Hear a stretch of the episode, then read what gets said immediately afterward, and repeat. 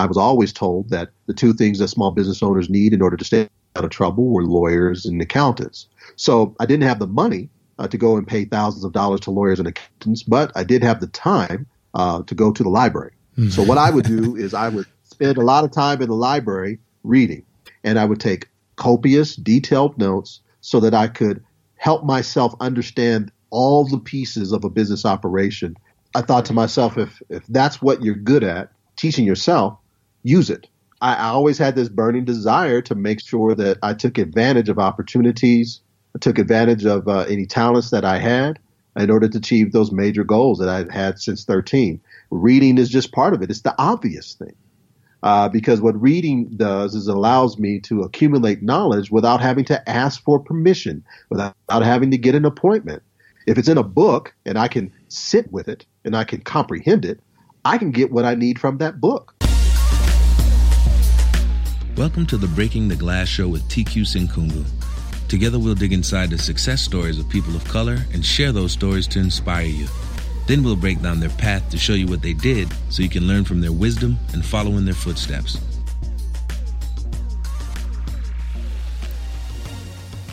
My guest today is Ed Hopkins.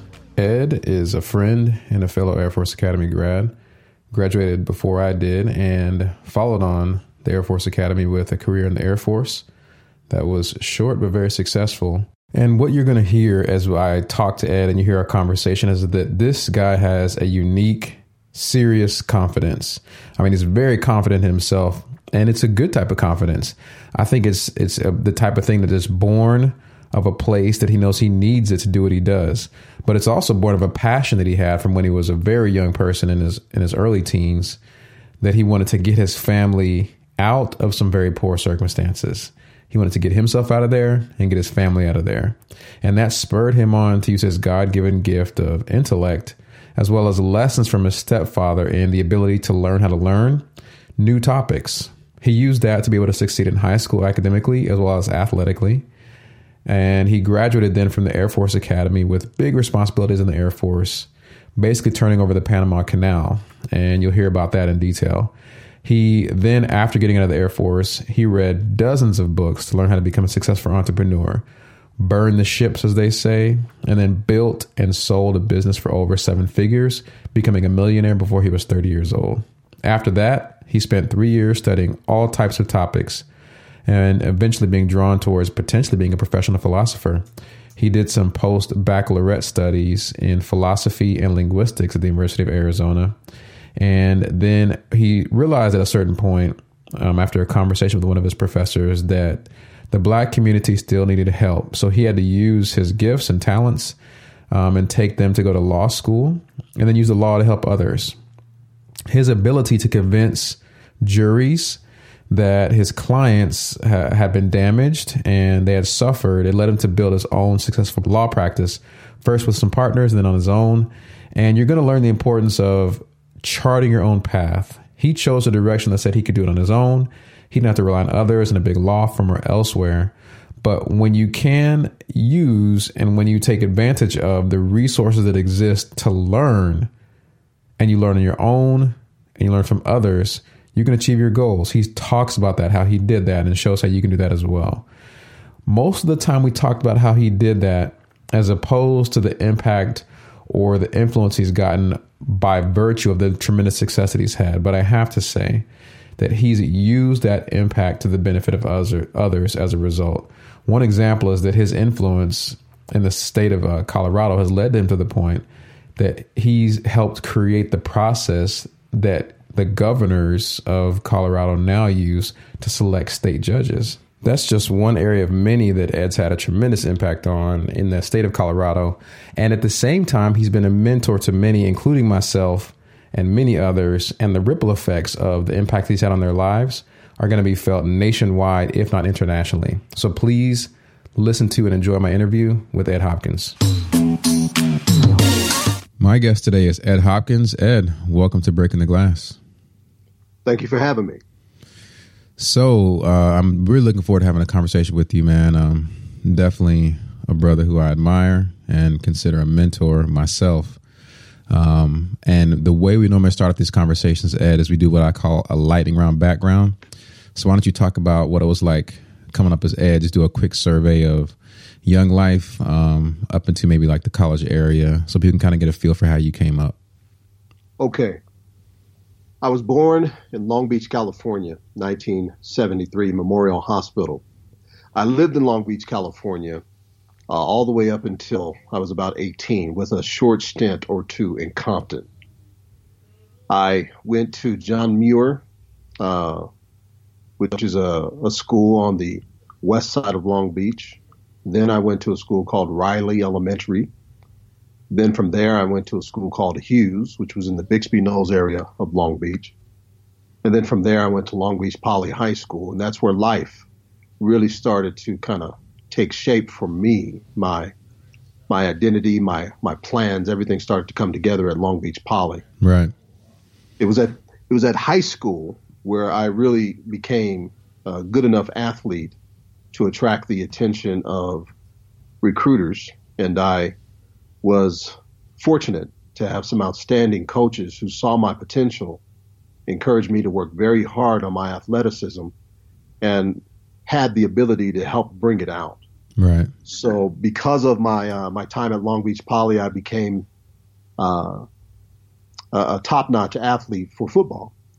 But I also had an opportunity to participate in Long Beach Poly's Gifted and Talented program, okay, uh, which is called PACE. And that particular program was the the cutting edge public school gifted and talented program at the time. I had been assigned a cohort of students all the ever since I was a young man uh, due to some uh, early I Q tests that we had taken. And I had been in these gifted and talented programs the whole time. But to me, it was a normal thing. Uh, I would spend uh, my school days uh, with a bunch of kids, many of whom had been bussed in Uh, to take advantage of these gifted and talented programs. And then my after school would be with the brothers and sisters in my neighborhood. So right. It was a weird type of uh, social mix. Um, but in Long Beach Poly, uh, that PACE program combined with the athletic program gave me the best possible chance uh, to do what I ended up doing, which was going to the Air Force Academy. So that's that's the first eighteen years from a very self-centered perspective. I didn't tell you much about family, friends, mother, sister, all of whom played a big role. Uh, but uh, I figured if we wanted to keep it brief, I needed to keep it self-centered.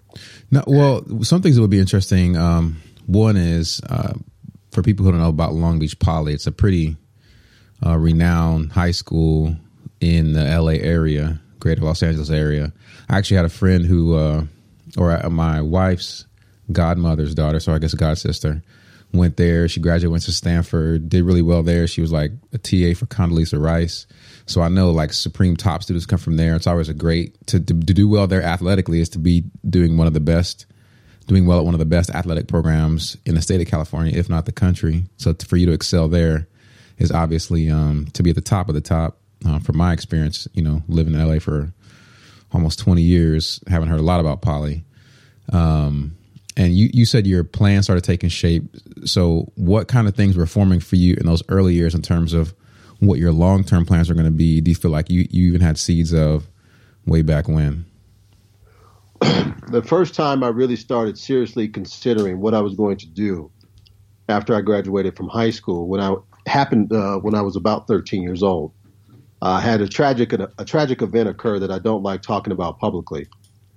But that event caused me to really take stock of myself, my surroundings, what the future held for me. And it was both tragic and at the same time um, motivational. I had a strong desire as a result of that tragic event to want to get out of that neighborhood, get my family out of that neighborhood so that neither I nor they would be surrounded by dangerous circumstances. That was my sole focus after that. And from that point forward, I took everything much more seriously than I had before. I, I took school much more seriously. It had always come easy to me. But at this point, instead of just uh, studying to get uh, A's and B's, I focused on getting all A's. I right. wanted to excel at every class.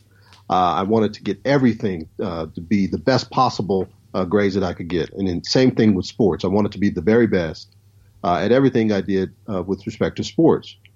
And the whole purpose behind it was I wanted to get an athletic scholarship because there were a lot of guys I knew personally who had pulled that off coming up through the Long Beach uh, athletic program system. And uh, I also figured that if I couldn't get an athletic scholarship, my backup plan would be to be a very good student. And maybe I could uh, decrease the cost of going to school by having great grades. So I didn't want to leave anything on the table. And I wanted to make sure that I did everything I could do to put myself in the best possible position uh, to, to reach the goal of getting out of that neighborhood, getting out of those circumstances more specifically, and helping my family do the same. You have so an obvious, obvious connection towards your importance of your family, um, wanting to help them and drive them to a better future. Um, two questions in that vein. One of them is, um, would you even consider yourself, I was asked, were you high class, middle class, low class, no class? What what level were you guys, you, you think, uh, financially while, when you were growing up? I used to live in the Springdale apartment complex. And anybody who knows Long Beach, particularly the West Side, Uh, knows what's up with Springdale. Springdale is where poor folks live. Yeah. So, um, I used to live in Springdale, and I, I remember a lot of years in Springdale. I, I witnessed a couple of things that young children should never have to witness in Springdale. And um, we were definitely, by any reasonable person's account, lower class. Uh, I do recall days standing in line for government cheese, flour, all the basics. I know what that's like. I know what it's like to walk miles to the grocery store and pay for a pound of ground beef with pennies because my mother would make me do it. Hmm. Uh, I know what it's like uh, to stand in line at the grocery store, uh, get to the point where you have to pay, not know what's going on with taxes, and uh, end up being two or three pennies short after oh. the cashier sat there and counted out all your pennies, and have some kind person standing behind you give you what you need to get out the door. So I understand those experiences. I understand what it's like to have your lights cut off. I understand what it's like to have to beg for money from grandparents and other folks and watch your parents suffer. Well, my mother suffer indignities. I've I, I've seen uh, I've seen households with a lot of anger, uh, fighting. I've seen men hit women. So I grew up in a in a in a in the type of circumstances where I got to experience a lot of the things that folks in lower class households get to experience. And that was my first sixteen, seventeen years. That must have been pretty motivational to like the the confluence of all those things to spur you on to success. Um, and, and, and with regard to family, my other question was, I know your mother is a very influential part of your life to the extent that you, you know, you're comfortable. Why don't you tell us, like, whether it's her or, or your family, how, what are some, a moment or two, or even just a, a, a give us a flavor of how motivational they are in terms of a position in your life to, to help you become whatever you wanted to become? Okay. Well, my mother by far is the most influential person uh, in my life. She is uh, a heroine, in my opinion. Uh, she is the greatest woman who has ever, ever lived. And she's not a well-educated woman, uh, but despite lacking a good education, she taught me an excellent moral code. She taught us loyalty. Uh, she taught us hard work. She taught us not to pity ourselves. Uh, she taught us that sometimes you have to suffer indignities in order to take the next step, but that doesn't mean you become undignified. Mm. Uh, she taught us to uh, make sure that we did our best, and she never let us settle.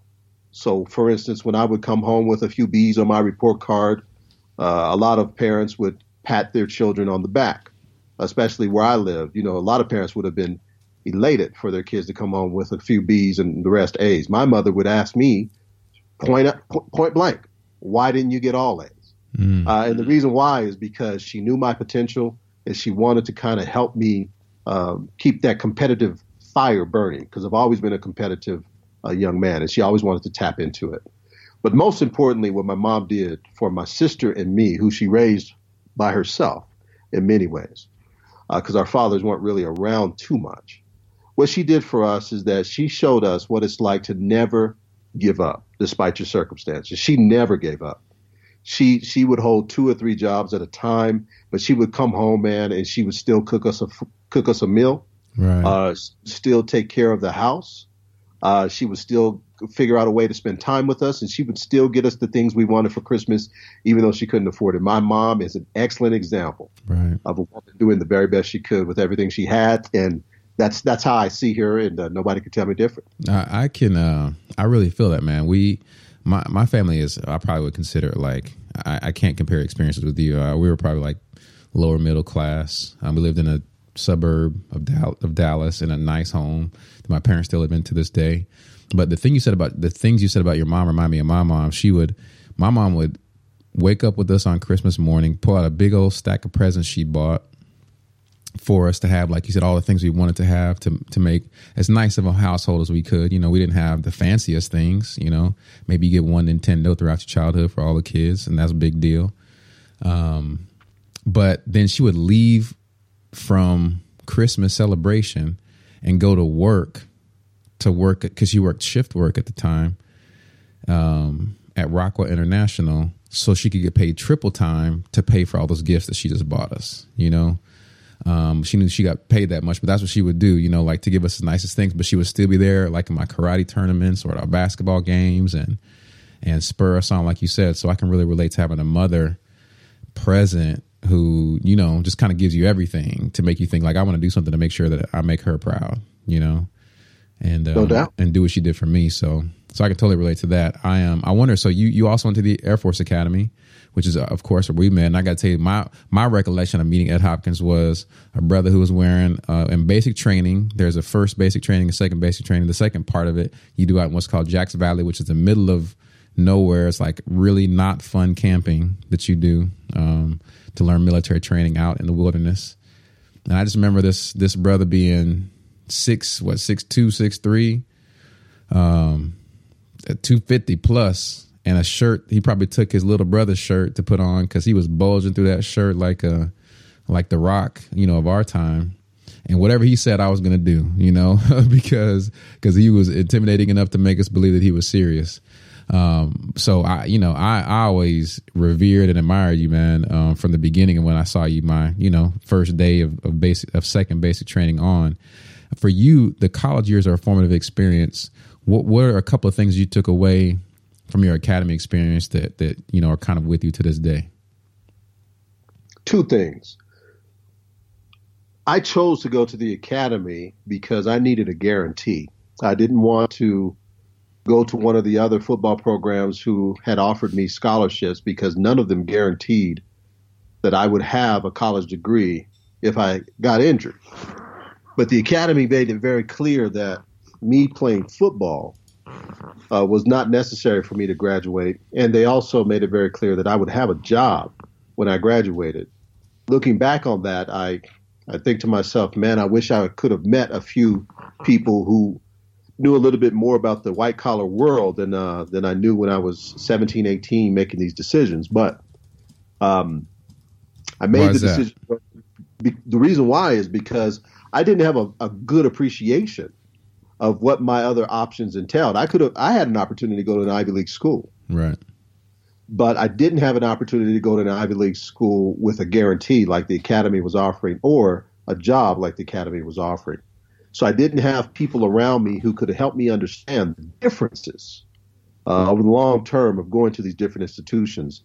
I think back on it, though, and I, I truly believe that God blessed me by allowing me to go to the Air Force Academy because it was exactly what I needed at that time mm. in my life. Um, so the first thing that uh, that struck me about the academy is I arrived in the bus like we all did, and I didn't know what to expect. My heart pounding, uh, sweating, uh, not knowing why I'm sweating, and I haven't even done anything yet, but I'm just so nervous. And I see this very svelte young man get onto the bus with a uniform that has no loose fabric. this, uh, this young man, he, he looks like a, an Adonis physically. Yeah. He gets on the bus and immediately he he.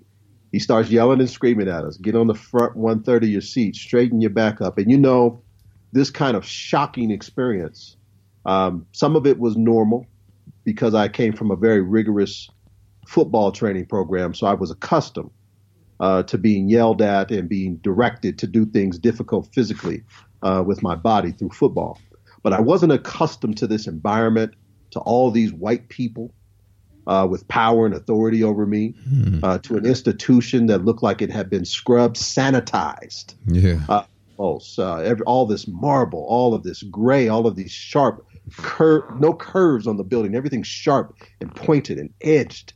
Everything was just so different. And I felt like I was in a foreign world. But I remember that day and this guy getting up uh, and yelling and screaming at us. And I remember thinking to myself, what did I just do?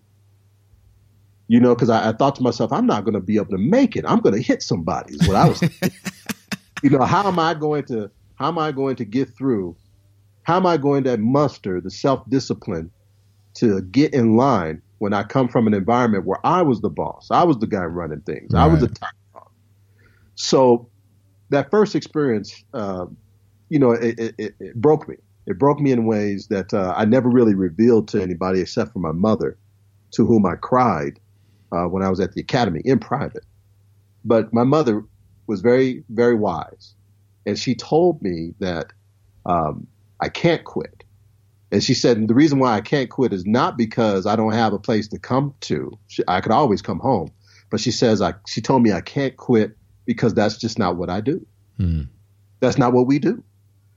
So, uh, so you know, she kind of gave me that pet talk, pet pep talk, uh, in a way, a tough love type of pep talk. And from there, everything was cool. I, mm. I, I just learned how to tolerate um, the what we would consider where I came from enough disrespect to just immediately start a fight.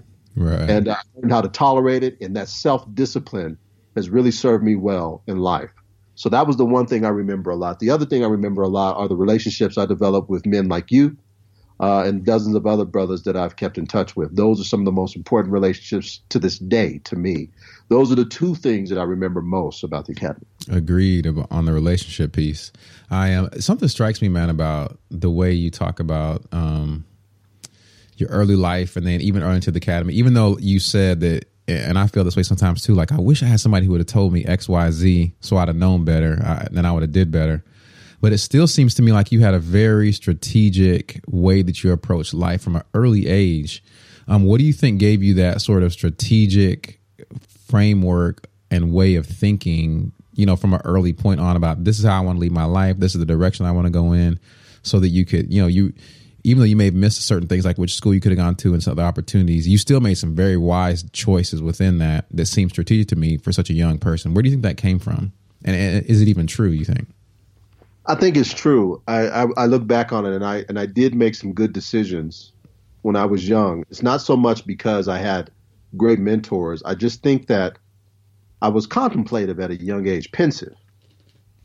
And I would really try to think through how doing something or not doing something, what the consequences would be. I, I really did a lot of that, maybe to the point where uh, people might might think I was worried too much at a young age. And I can tell you right now, T Q, even at the age of sixteen, because at that point, I had already spent years helping my mother pay bills because I worked while I played football, while I went to Poly and was involved in PACE. I also held down a job, and I had to because I couldn't let my mother carry all this weight alone. Right. So I had a part-time job on top of all of that so I could pay the electric bill, and so I could have a few dollars in my pocket without having to ask my mother for it.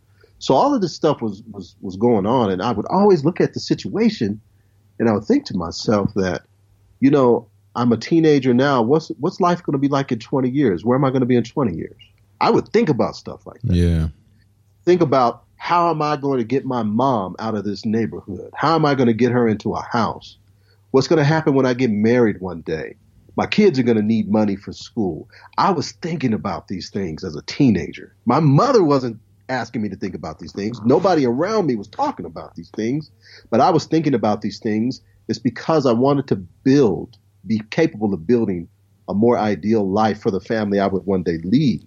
But if you didn't, and I, if you didn't have the mentors around you though, where did you get the answers from? You know, like where did you get quality answers? Because you could think about it, but not, some people think about it just like, I don't know. And they kind of stop. You came up with good answers. Where did they come from? Two people, two people really, really helped me with respect to my answers. Um, I had a stepfather, Albert Ford, who passed away last year. Mm. And Albert, uh, even though he wasn't around, we didn't live together except for a brief time when we had fallen hard times and we moved in with him briefly. Uh, Albert would allow me to come to his home on the weekends with my sister, even though my sister was his daughter. I was not his son. So I was like his stepson. And he was very kind uh, to allow me to come over to his home and treat me like one of his sons, even though he had he had no duty to do so. But Albert uh, taught me how to play chess. He mm. taught me how to uh, teach myself things technical, computers, uh, things related to uh, uh, welding, things related to photography, uh, things that he, were, he he he did for a living or were his hobbies.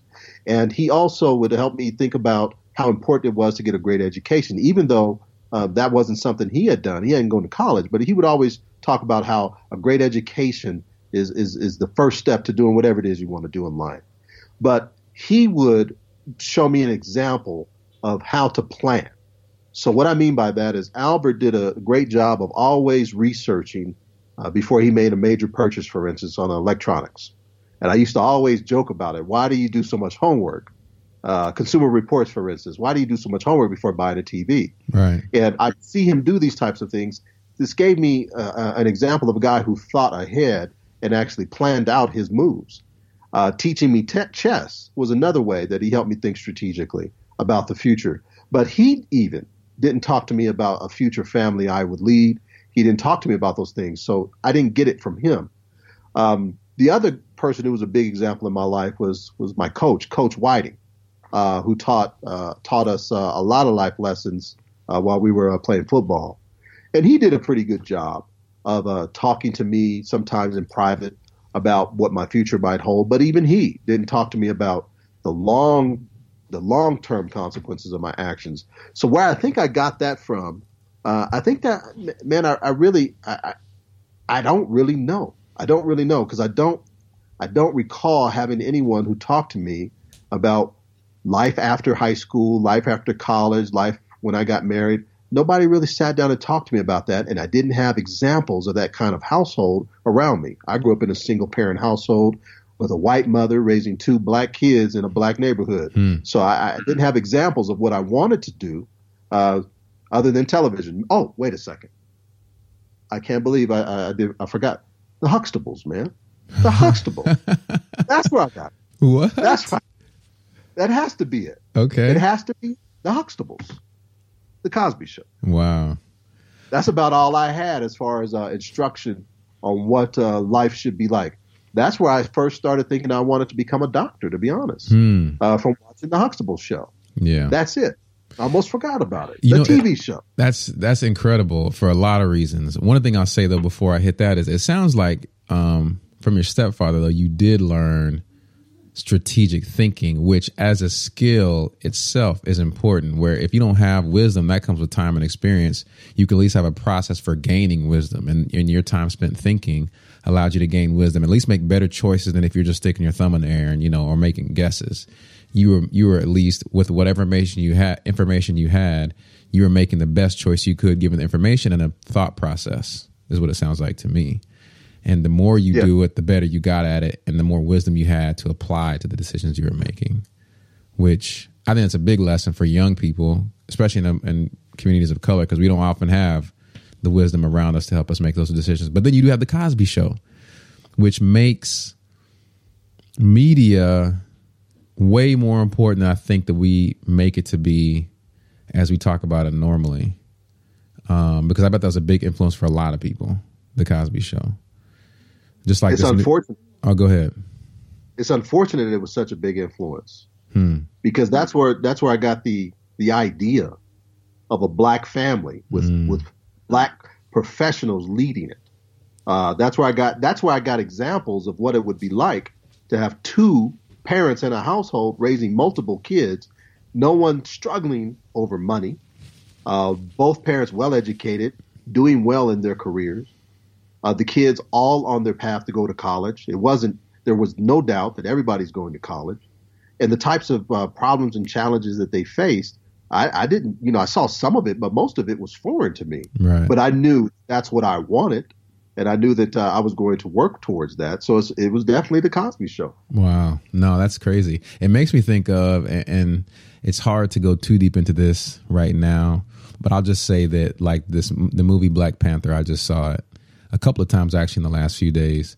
And it makes me wonder about what the the actual social impact will be for people watching who don't have examples or have only negative examples of all sorts of things that were portrayed in that movie, what kind of positive examples it could give and how far it could spur people on to whatever success they may have. But I don't know. Do you have any thoughts about that at all, or you want to just move on from that? I haven't had a chance to see the Black Panther movie yet, and I feel ashamed because I wanted to go see it three or four times to support it. I wanted to buy dozens of tickets to just help everybody else go see it.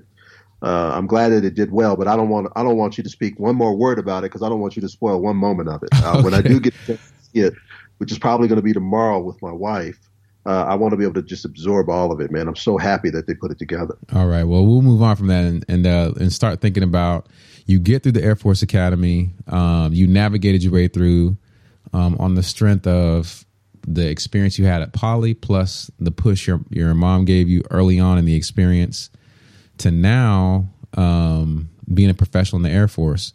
Um, what what was your thought process as you approached your early military career? Well, before I answer that, I don't want to I don't want to forget to mention that I would not have graduated from the Air Force Academy but for my brothers, mm. the men that I became very close friends with. They are the reasons why I graduated. How so? I would have. Well, a couple of reasons. They kept me motivated uh, to to do well academically. It was very difficult uh, for me to acculturate. Uh, I, I didn't really have the tools uh, to fit into that kind of environment. Like I was, like I was telling you, I come from a city where you look at me wrong uh, walking down my block, and um, something's going to happen. Yeah. So I just didn't have the tools uh, to really get through a place like that. And there were a couple of couple of brothers who who were just, man, they came in at the right time and helped me get through that place. The friendships made it so much easier. Uh, there was one brother in particular who saved me uh, in a very important, important time, but uh, I just wanted to make sure that I acknowledged that, that because of those brothers, I graduated, and if it weren't for about a half dozen brothers, I would not have graduated. Yeah. Um, so when I got into the, when I when I actually became an active duty officer, my first job, and to this day, my best job, was as an admissions officer in the uh, minority enrollment department of the Air Force Academy's admissions department. And in that job, I had an opportunity to, as a twenty-two-year-old, still young-looking person, uh, to go to high schools uh, in my hometown and in areas near my hometown and expose uh, kids who were just like me in a lot, a lot of respects uh, to the concept of the academy, because I didn't know anything about it until they started recruiting me. So I got a chance to go around to uh, – go around the western uh, region of the United States to do that for a little over a year. And to this day, it's still the best job I ever had. Um, after that job, uh, the Air Force sent me to Mountain Home, Idaho. Uh, and it was there that I, I, I ended up having a lot of temporary duty assignments to the desert. Um, and it was a very eye-opening experience for me. That was the first time I, I traveled extensively around the world. After Mountain Home Air Force Base in Idaho, I had an assignment that put me in a headquarters job uh, at Davis-Monthan Air Force Base, but I was working for twelfth Air Force or Southern Command Air Forces, which was a joint headquarters command. And there I was uh, the deputy comptroller for the counter-narcotics mission that the Air Force did. And that was my second best job. Uh, while I that job, I traveled extensively to Central and South America. Okay. As the Air Force transitioned uh, its uh, its mission from Howard Air Force Base uh, to where it operates now in multiple forward operating locations. What what made that job so fun for you? Well, it was the first time that um, it was the first time that I spent months at a time. I mean, months at a time doing very, very high stakes work. So in that particular job, I was responsible for developing budget estimates for more than one hundred fifty million dollars worth of military assets. In nineteen ninety-eight, the U S government no longer controlled the Panama Canal. And I don't know how much you know about Franklin Roosevelt, president, and what he did to make the Panama Canal happen, but uh, that was a big feat uh, for America uh, to take control over the Panama Canal, especially when most of the world's goods and, and all types of things were being transported by sea.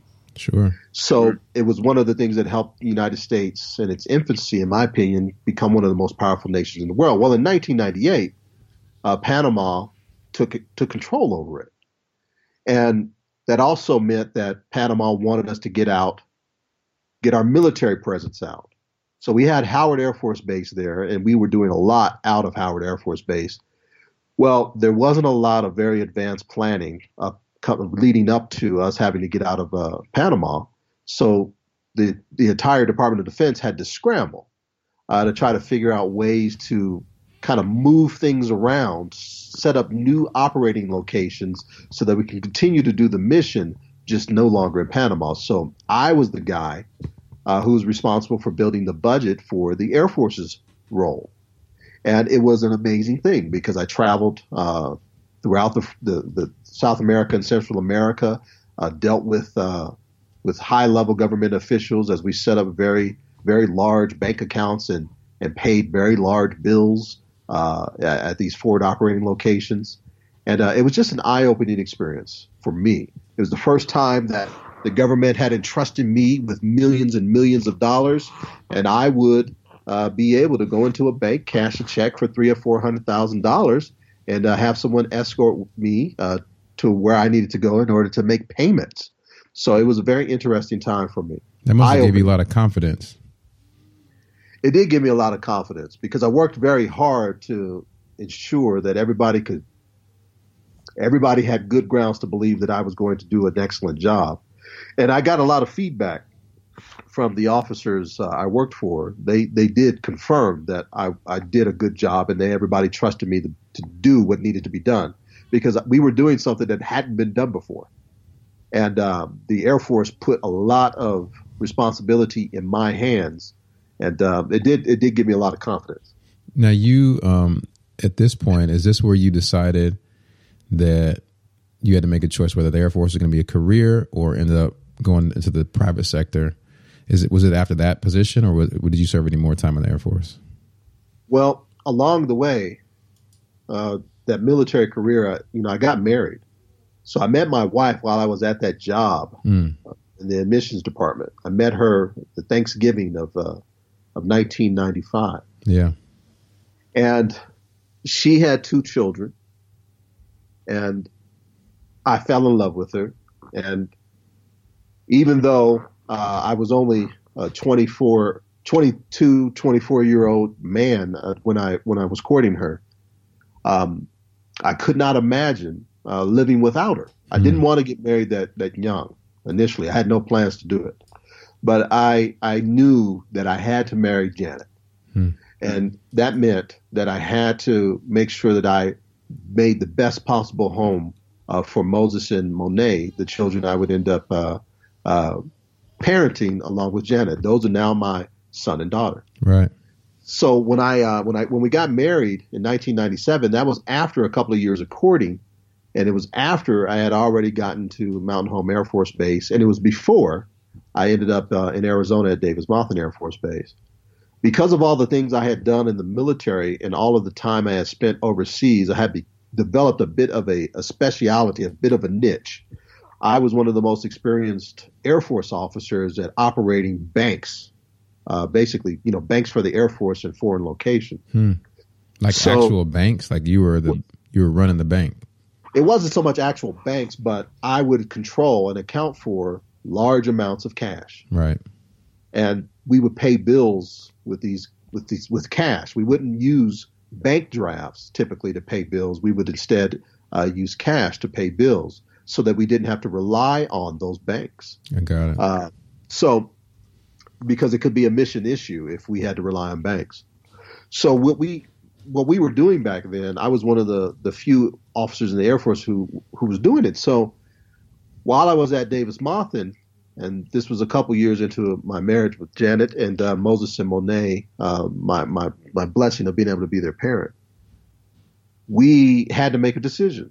Uh, the Air Force wanted to send me likely to Germany or to the Pentagon. Hmm. That was going to be my next duty assignment. Uh, they wanted me to work at other headquarters and do what I was doing for the previous two jobs that I had I had held. Well, at this point, Moses and Monet had de- developed relationships with people in Tucson, Arizona. They had a life there. We had purchased a home there. And we had to make a decision whether I was going to uproot everyone again or where we, I was going to get out. So about a year before I had to make the decision, um, I started looking at my options. And one of my options was to stay in Arizona, but only if I could put together a business that would enable me to sell my services back to the military uh, as an independent contractor. Got so it. I started looking into ways I could do that without violating any of the ethical rules.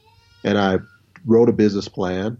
I started talking to people who might be able to help me by serving as a prime contractor the first year, so that I could be a subcontractor under them. And I eventually was lucky enough to uh, to land a contract uh, that enabled me to stay in Tucson, more than double the pay I was making as a as an officer, and do very similar work to what I was doing while I was at the headquarters. Now, I held that held that job for a few years, and I was able to expand that business. And that was the first time I had a business that was very successful, Uh, that ultimately ended up uh, enabling me to make a, a little bit of money. So but, let me um, back up the bus for a second and ask some specific questions. So you're in the Air Force managing lots of dollars, essentially operating like a, a bank manager. To manage the cash, you'd have to use the banks in the area. Um, and you were successful at this um, at this this job that you're doing.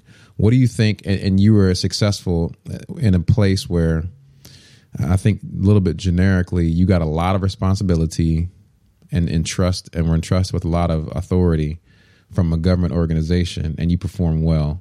What do you think are some key characteristics that you had um, when you say you worked hard? Break that down a little bit. What are some characteristics that you worked hard at, or that you had that you that you leveraged there that made you successful, that a person would need to be successful at it? Well, when you work for smart people, there are a couple of traits that make you a go-to. And I had those traits. So I worked for general officers, colonels, a lot of high-ranking individuals, and they came to me over and over again because I was that type of person who you didn't really have to give me a lot of details about what you needed done. You could count on me to do my own homework, uh, to ask questions, to do research, uh, to come up with uh, models, to write things down, Uh, to really dig into projects and find the answer uh, independently. Hmm. And that was something that uh, a lot of officers didn't really offer. Uh, but I did that over and over. I actually took a lot of pleasure. I had a lot of pleasure in teaching myself things, learning things, investigating things, and coming up with the answer, uh, the better answer uh, than the person who had done the job previously. I also took a lot of pride Uh, and being the guy who was always the expert. So I always spent an extra hour or two every day uh, keeping tabs on the latest developments in my particular career field in the Air Force. I always uh, spent a lot of time studying uh, things that would help me be a better officer. Um, I was one of the first people in the Air Force, for instance, to uh, pass the Certified Defense Financial Manager program, hmm. which was uh, one of the early certification programs for people who did what I did.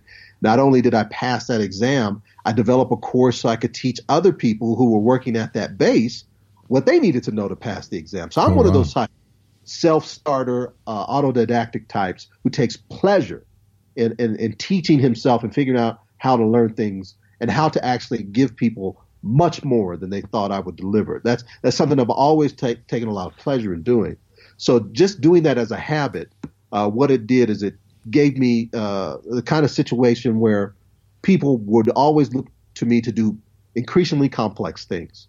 And when, when somebody had something very difficult that had to get done, a difficult presentation, uh, they had to coordinate with a whole bunch of folks in order to do something uh, that would have to be pitched to uh, the Pentagon or for, for something like that, they would always bring me in so that I would be involved with it, because I, I just had a talent for this type of project management, this type of self-teaching. Now, how did but that think, translate to, so it sounds like it, it, it had to translate to the, the business that you started when you, so you transitioned out and did a business where you could, and, and many folks, you know, a good friend of mine, Jay Marone, is the same thing. He did contracting in the military, and there's different types of ways he could provide those services back to the government or the military or folks who serve the military. And it sounds like that's what you did in your business.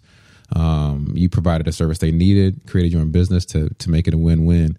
How did that ability, that, that autodidactic talent, that, um, that ability to learn and deliver more than they got, how did that translate into your business being effective? And if you could, if there's a, maybe a, an example or, or a story you could tell to say, hey man, here's like a sticky situation I had where I had to figure something out and I gave way more than uh, they even asked for. Okay. Well, if there's one to share.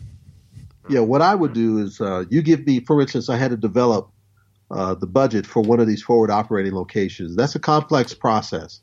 What you have to do is you have to go to every unit, which in the private world they call a business unit. You have to sit down with the person who's responsible for determining what their resource requirements are, ask them questions to help you understand why they need what they need, how it contributes to their mission, and then you have to put it all together in one big model. And you do that uh, in an Excel spreadsheet of some sort so that you can build a big picture model of what the entire uh, Air Force needs in order to pull all the stuff off that you needed to pull off. So I would go around and talk to everybody uh, that needed any kind of money for any anything so that I would understand why they needed it, how much they needed it, when they needed it, and all of these things were part of my learning process. What what happened to me uh, without me realizing it is I learned how businesses operate. Yeah, in that, right? So I, I learned Uh, the the, the funda- fundamentals of operations, uh, of, of fundamentals of corporate finance. Because I'm sure you had to deal with businesses that you weren't already naturally part of. There were different types of businesses. You had to learn about their business and how it worked to, to even develop that that information. That's exactly right. So, you know, I had to talk with folks in logistics. I had to talk with folks in operations. I had to talk with folks who were doing uh, uh, manpower. I had to talk with folks who were doing every facet Of a, of, of a of a military operation. I had to talk with people, uh, leadership, as well as the, the resource folks, to find out exactly what they needed and why. And the reason why is because when I put together these big models, not only did I have to understand everyone's piece, but I had to be prepared to answer questions when folks from the Pentagon would grill me right. on why a particular agency needed uh, five million dollars for a particular thing. So I had to know all these things. I had to know it in such a way where I think I, I, I could safely say that I, I had the type of knowledge you would expect a chief financial officer to have uh, in, in, in, in, in big companies. How did that translate to your company that you ran? How did that skill flow into that? Well, what, what happened with that is that because I was so familiar with how money flowed through an organization, how resources uh, actually led to operations and vice versa, because I become so familiar with it, I had through experience gained a lot of uh, education that you might you might consider to be the type of things you want entrepreneurs to have. Got it. The things that I didn't know well, I didn't know a lot about taxation, small business taxation. I didn't know a lot about legal matters, and I was always told that the two things that small business owners need in order to stay out of trouble were lawyers and accountants. So I didn't have the money uh, to go and pay thousands of dollars to lawyers and accountants. But I did have the time uh, to go to the library. So what I would do is I would spend a lot of time in the library reading. And the more books I read, they led me to other books and they led me to more questions. And I would just continuously build out my knowledge by plowing through these books. And I would take copious, detailed notes so that I could help myself understand all the pieces of a business operation. And the best part of that experience was writing the business plan that I ended up uh, writing before starting my first business.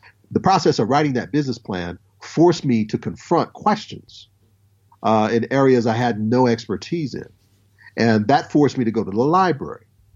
And that forced me to read those books as opposed to skim them. Yeah. And once you get to the point where you have all the questions and you're answering all the questions, the business plan is a great learning tool. So that was my that was my graduate education in business, uh, that process of actually writing that business plan, because I, I had to have read at least sixty books in the process.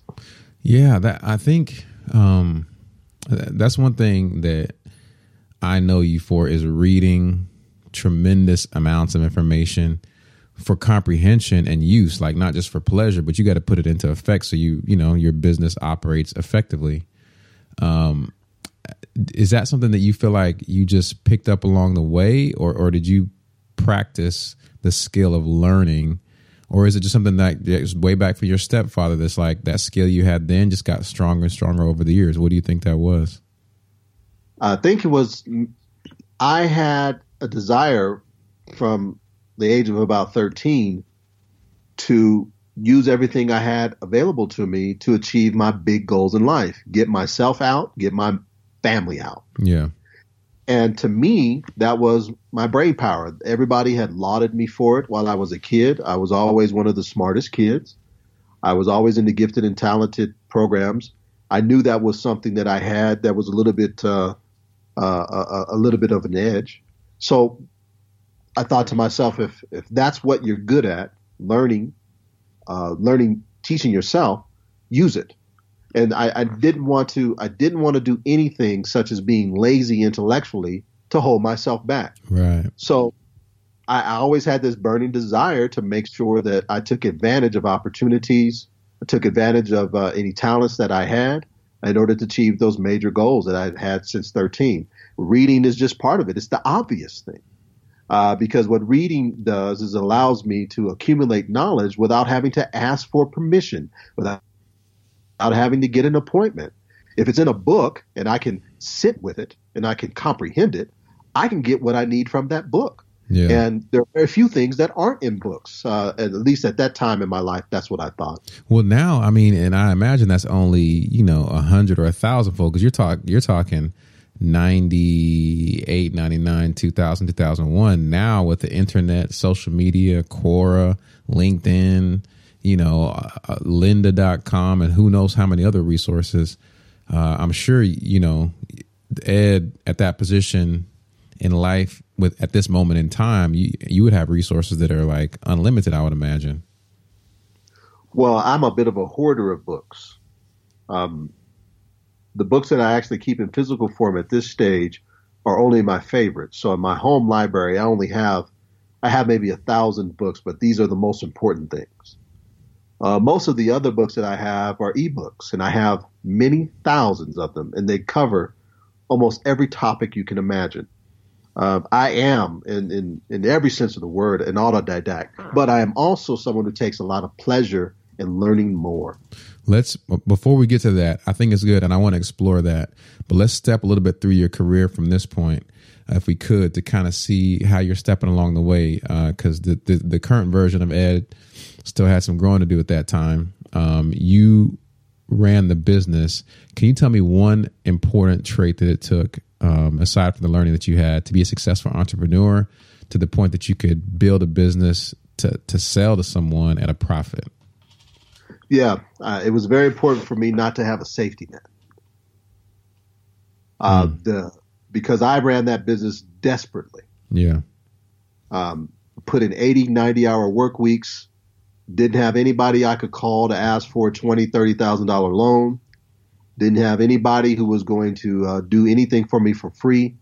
So I had to learn accounting. I had to learn corporate finance. I had to learn aspects of the law long before going to law school.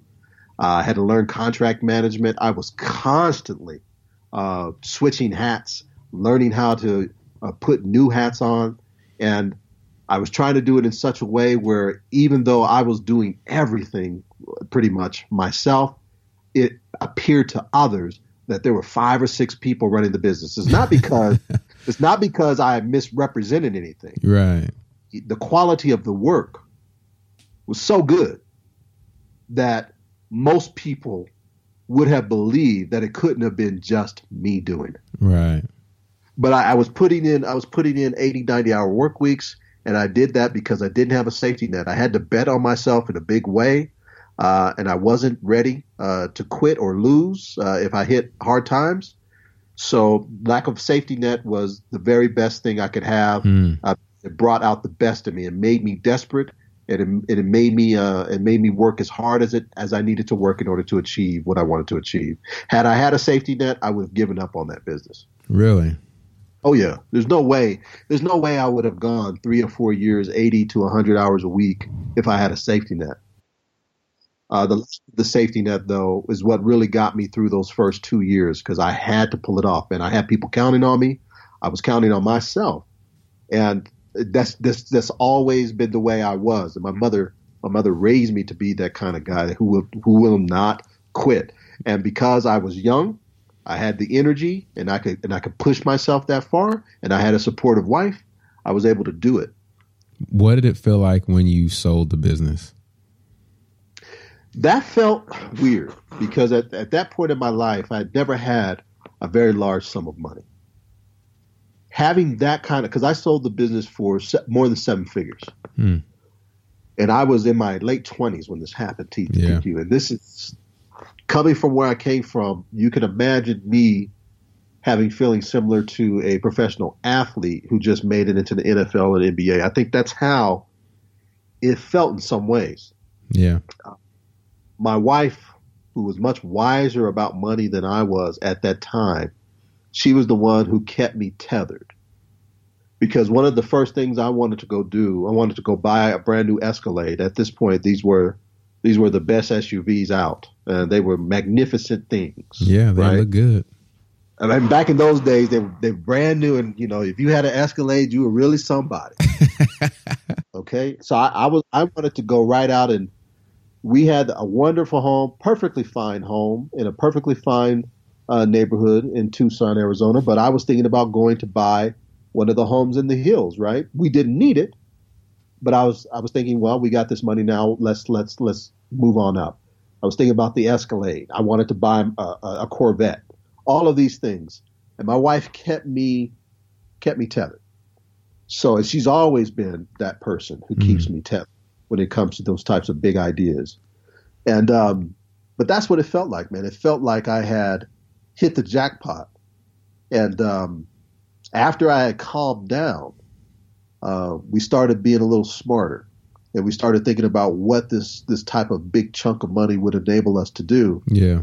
One of the things it would, it ultimately enabled me to do was to take a few years off for myself, uh, And that the three years that followed my sale of that business are what really transformed me uh, well, intellectually. I remember that time being a time whenever you just you were putting out lists of books you were reading. You were taking, you know, different kinds of philosophical classes at universities. You just see, I remember coming to visit you actually in Tucson, and you were in a, uh, a running suit. We had we went and had some lunch, and you looked like like the most relaxed cat in the world, man. Like you didn't have a care in this world at that time, you know?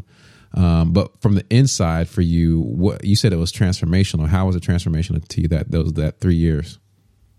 Well, I had been somebody who read for economic reasons up until about two thousand three.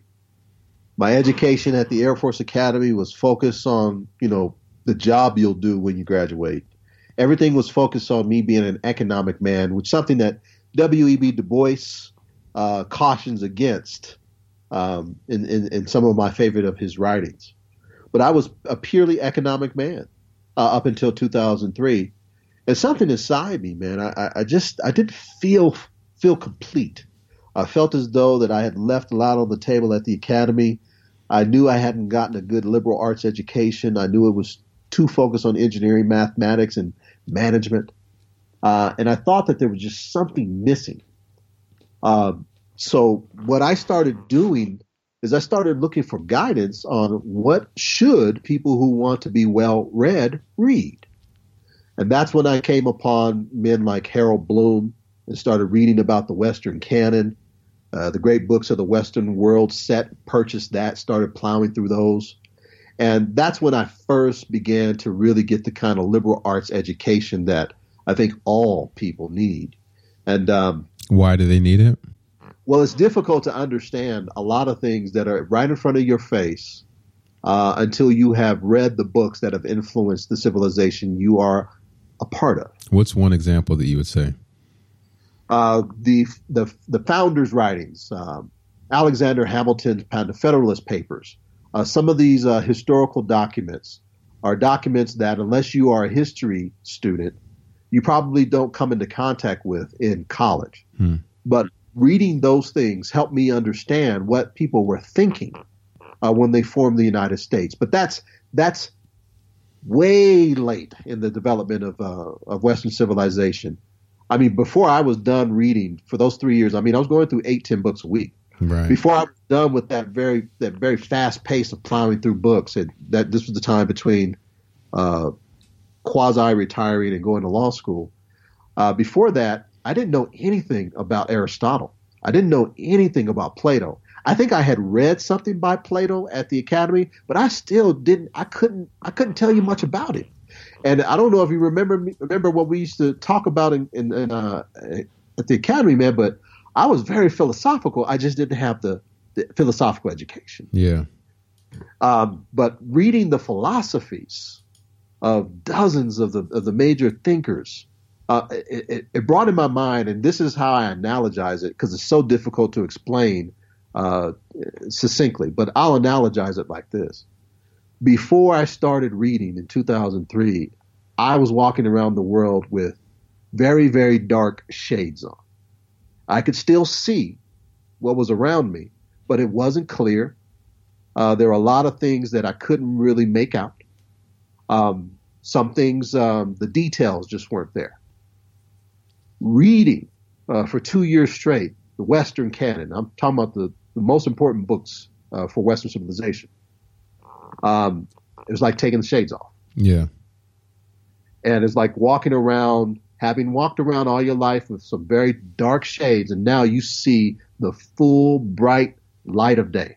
Hmm. That's how it was to me because I understood scientific concepts that I didn't understand, mathematical concepts that I didn't understand, philosophical, political. If you were sitting down with somebody with those those things that you've learned, or maybe let's say your children or your grandchildren, what's what's one thing you'd want them to know that you, you consistently see people having shades on about?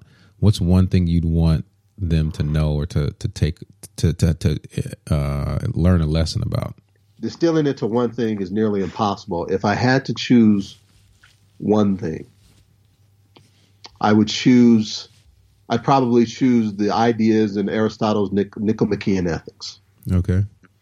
And the, the concepts there of the golden mean, of, of how to live your life in such a way where you can, at the end of it, uh, be as confident as possible that you live the best possible life. I would have to reduce it to the moral and ethical uh, lessons.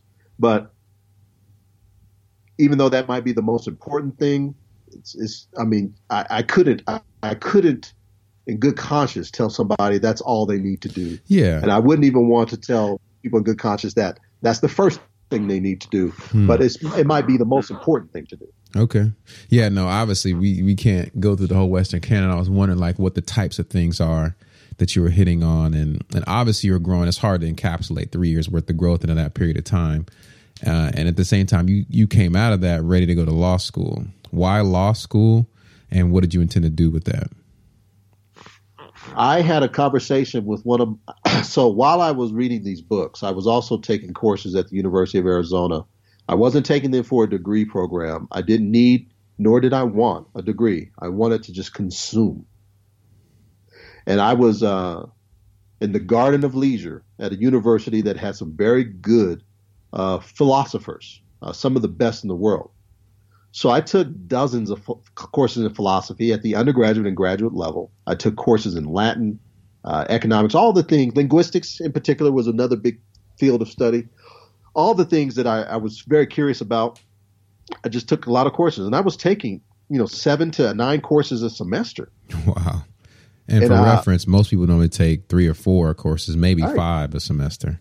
Right. I was, I just, I, I felt, I just wanted to get it all in. I mean, this is what you want students to be like. You want them to be like I was during those years, because I was doing it out of pure pleasure, hmm. pure pleasure. And I didn't take the easy way out. I wasn't auditing these courses. I was taking these courses for grades. Hmm. So I had to, I had to write essays, take exams. And, I, and the reason why I was more than happy to do it is because I was doing the work. Right. I was actually doing the work, doing the readings. I didn't just want to, you know, show up in class. I was doing the work. So um, uh, while I was doing that and reading, um, I, I had to make a decision. I thought at one time I might go to get a P H D in philosophy. I, like a lot of philosophy students who have consumed as much philosophy as I had consumed at that point, you kind of get lost in it. Hmm. It's very seductive.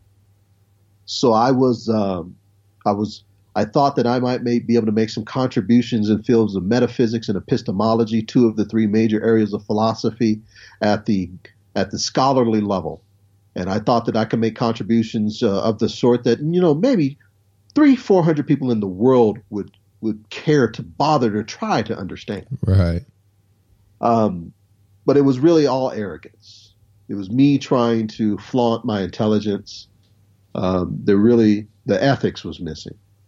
But I had a conversation with one of my philosophy professors, the only black professor uh, teaching at the University of Arizona at the time, and I don't think I've ever told him this. But uh, it was Professor uh, Joseph Tolliver, got his P H D at the, uh, Ohio State University. He told me a story about his mother, uh, almost disappointingly, asking him why he didn't go to law school and why he went to get a P H D in philosophy instead. And she told him that, you know, this is back in the, the seventies or eighties when he got his degree. Right. She told him that we needed more lawyers, that we needed philosophers, and she was probably right. But when he told me about that, even though he didn't intend for it to influence my decision on what I would do next, it did. Mm. Because it, it really brought me out of the clouds. Yeah. It yanked me out of the clouds, man, because I thought to myself, wait a minute. There's a lot of work. There's a lot of work a brother like me needs to do in the community. Yeah. And if I become a philosopher, I'll, I, the community's going to lose me. You know, I'll, I'll be I'll be focusing on writing these esoteric papers, like I said, that only a few hundred people in the world understand and fewer will care about. And um, I'll be so consumed with it, I'll just be lost. Yeah. Lost to the community. And it snapped me out of that. And it brought me back to the, the kind of ideas that I had growing up, listening to uh, that black nationalist hip hop I listened to in high school. It brought me back to the types of ideas that the brothers I went to the Air Force Academy and I would talk about.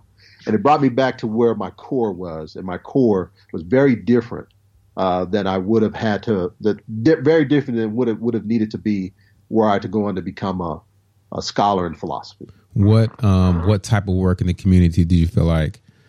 What were some of those thoughts? What what type of work did you feel like you, you had to do to complete your, your mission in life? Well, I always um, I wanted when I after I graduated from the academy, and after I had sold that first business, and this was post uh, when I had gotten out of the military. I noticed that a lot of black businesses in the Pima County, Southern Arizona area, they had good stuff. They just didn't have good operations. Yeah. And I wanted to contribute to these businesses. So I, I started doing a lot of work with the local Black Chamber of Commerce, local Urban League. And I started really getting myself involved with the black businesses in the city, in the county. And I started helping dozens of them. Yeah. So I would come in and I would, and I would do things for free that would have cost them many thousands of dollars. Some of them welcomed it, uh, but some of them were very skeptical and suspicious of me, as they should have been. Uh, they didn't know what the angle was. But I, I, what I wanted to do is I wanted to strengthen uh, the black-owned business, black-owned businesses in the community so that they could become even wealthier. Right. And I thought that by doing that, by helping them solve uh, the the wealth issue the best I could, that I could do what I thought was the best I could do for the community to help solve all the problems that are connected to money. Um, so... You know, that's a big part of the reason why I wanted to be a lawyer. I wanted to, you know, figure out how to use the legal tools at a very sophisticated level uh, to to use you know, use it for business strategic purposes.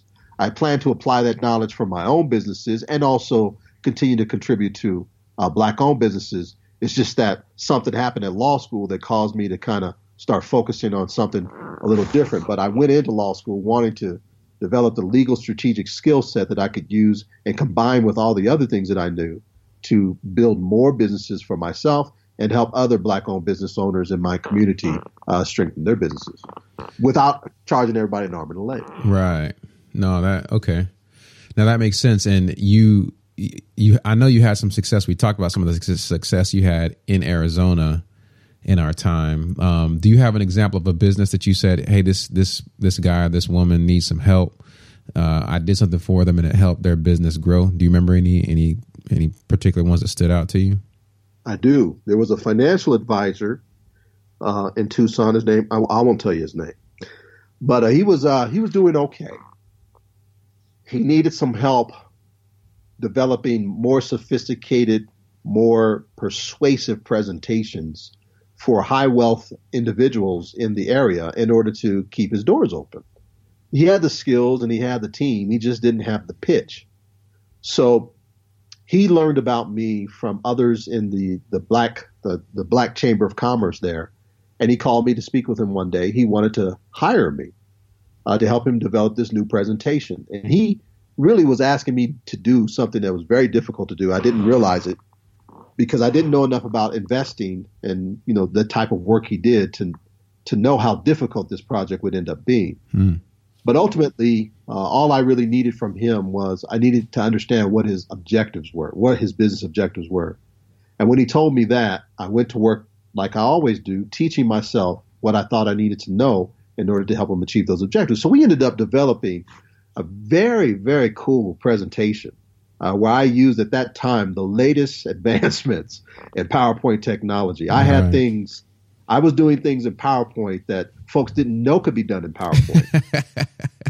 But it wasn't, it wasn't, it was, it was very aesthetically pleasing, and it was always used in a way that would actually push the message. Right. So I developed a, a, a like a thirty minute presentation for him that I helped him uh, actually figure out how to narrate over, and he ended up, uh, his business became very, very successful as a result of giving that presentation a couple of times. That's one example. Yeah. And there was another example of a, uh, of a restaurant that was struggling. They had the best food, but they just couldn't run the business. And the owner, she just was so afraid to give me the reins in terms of helping her Uh, understand how to operate these things. She was afraid that I might get in there and learn some things she didn't want anybody to know. Mm. Once I had gained her confidence, uh, I went in and we fixed a lot of the operations. I developed uh, a customized um, a customized uh, spreadsheet uh, that was easy for her to use to do her bookkeeping. Yeah. Uh, it wasn't as complex as QuickBooks. And I also helped them develop a, a point of sale interface that really helped him uh, do some things a little more efficiently. So those are the types of things I was doing. Even though I didn't have a computer science background, that didn't matter to me. If it was in a book, I could teach myself how to do it, and that's what I did to help these businesses. That's that's pretty cool, man. Um, you were kind of like, I don't know if you you know the T V show The Prophet. I do know it. I don't watch it. I've watched a couple of episodes, but I'm familiar with it. Well, that's like what you did, except for you did it without taking any. Uh, as, as as far as you've discussed, you didn't take any ownership of the companies. You just came in to help them be more successful. That's right. Yeah, that's pretty cool, man. And and then you went to law school and came out ready to be uh, one of the most beloved careers that people have in this country, a lawyer, you know. Um, and a, a number of folks who I've interviewed started their careers in the in the field of law. Um, and you talked about why you got into it. What um What angle did you see coming out of it? Because pretty much out, after that, you were more or less running your own businesses as an, as an attorney, um, providing legal services. What was your aim, you know, in terms of what you wanted to do being a lawyer? When I started law school, I wanted to focus on business and corporate law so that I could come out the other side uh, being the smart lawyer that all good businesses need. I, I just wanted to make sure there was always a lawyer in the room for all of my businesses. Mm. So that was my objective going in. And you wanted to be that lawyer.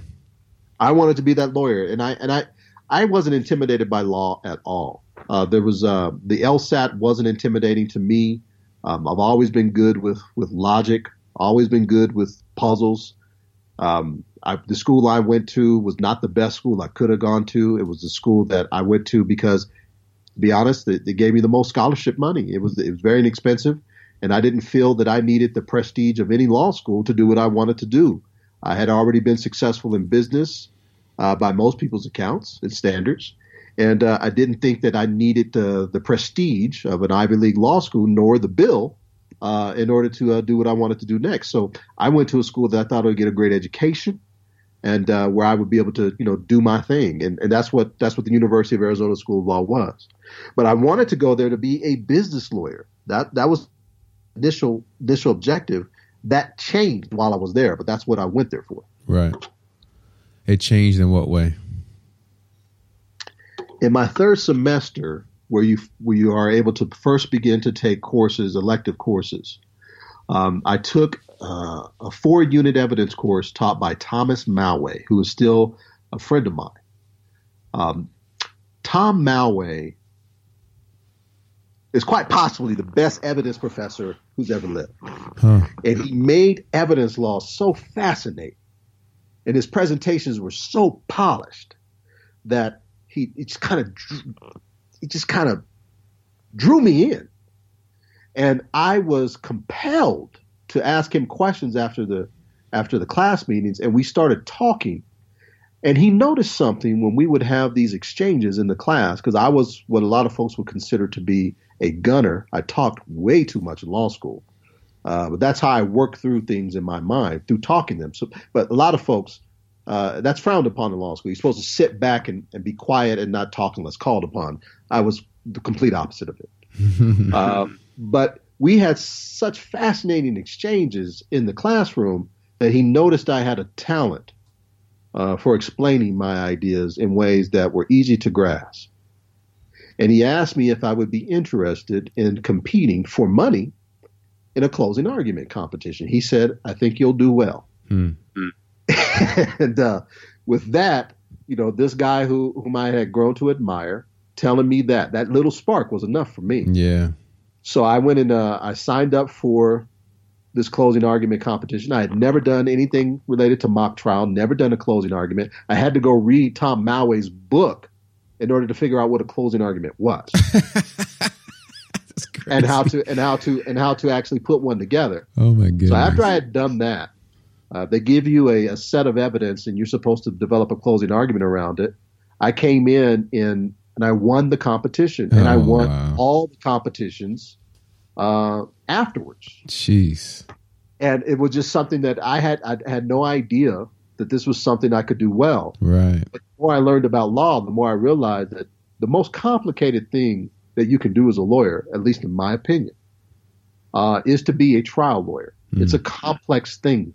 It's a it's a thing that uh, uh, it takes a special kind of person to actually gain pleasure out of it, and I'm one of the one of the few who gains pleasure out of building a case, trying a case, and um, Thomas Malway is the reason why I ended up becoming a trial lawyer, uh, even though I went to law school thinking I was going to do something, in my opinion, much easier. Got it, got it, and and the path that led you down is ultimately um, to start.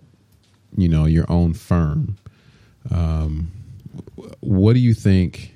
Because a number of lawyers um, I've spoken to, they did their an own firm for a little period of time, but ultimately either worked in public law uh, for like the, the D A's office or something like that, or ended up working for another private law firm, or did something else business wise using their, their experience from the law. But you yourself have ran a successful uh, law firm.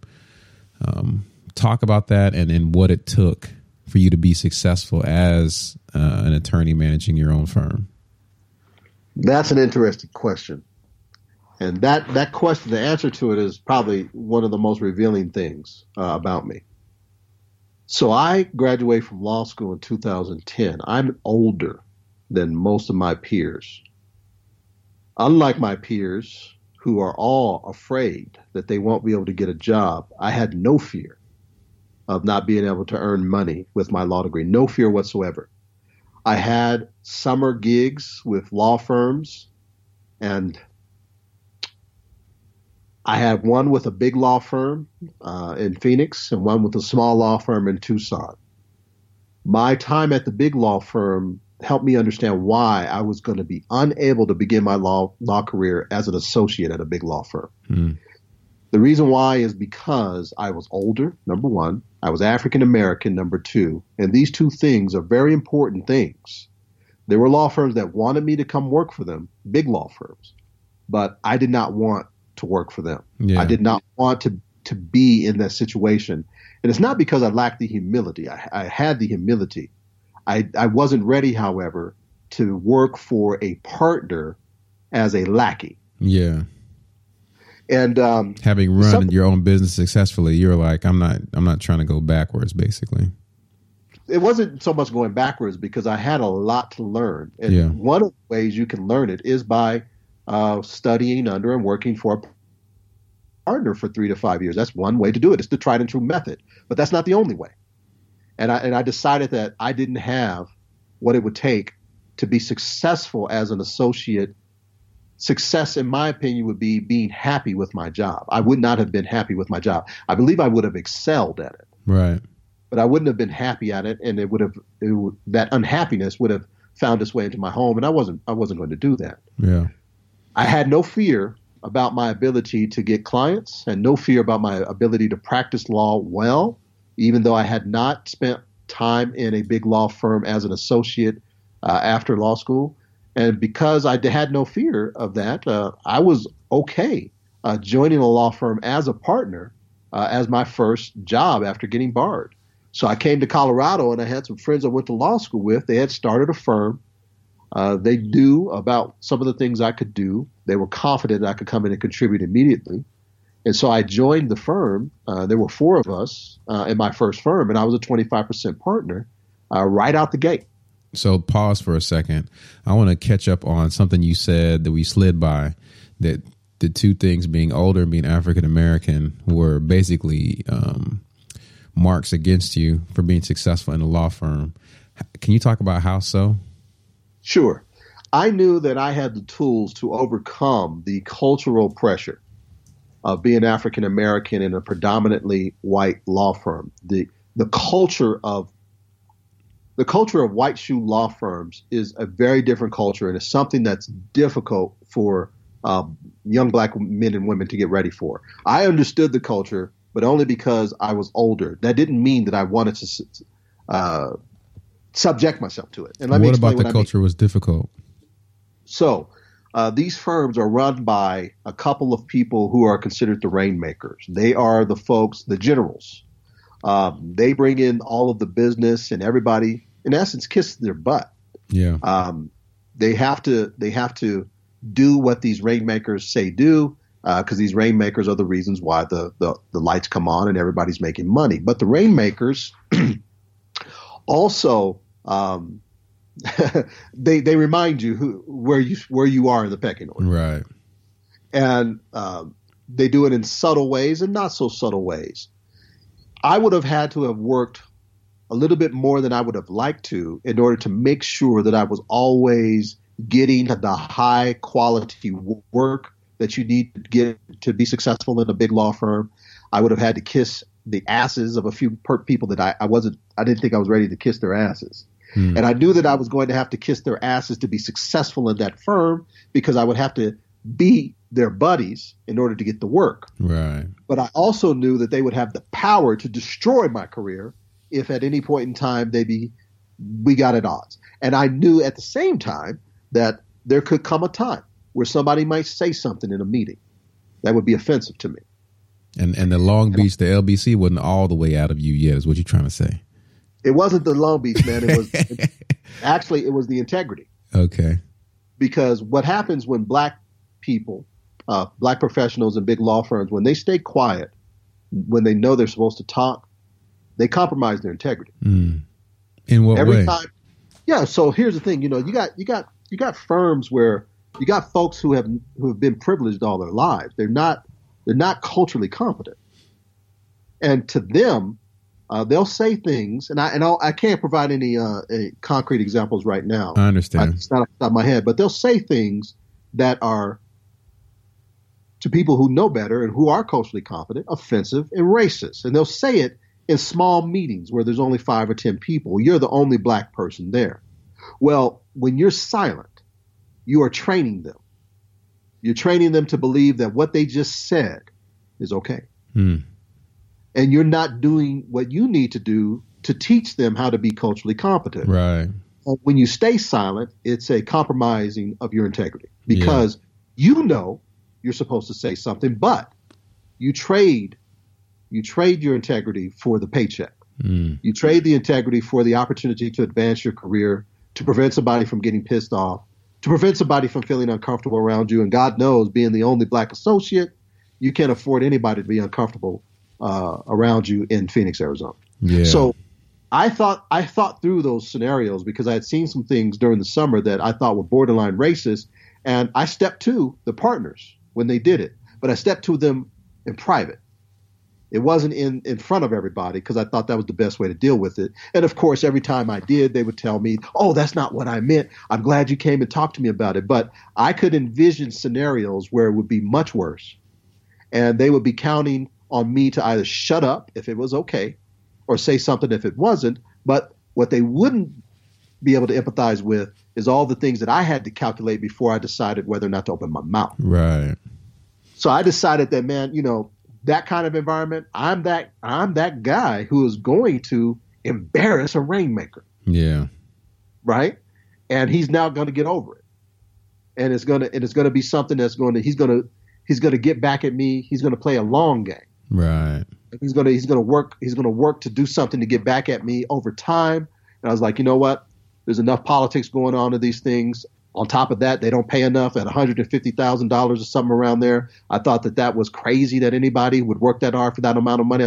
I, I thought to myself, I could figure out how to make more than that without being an associate.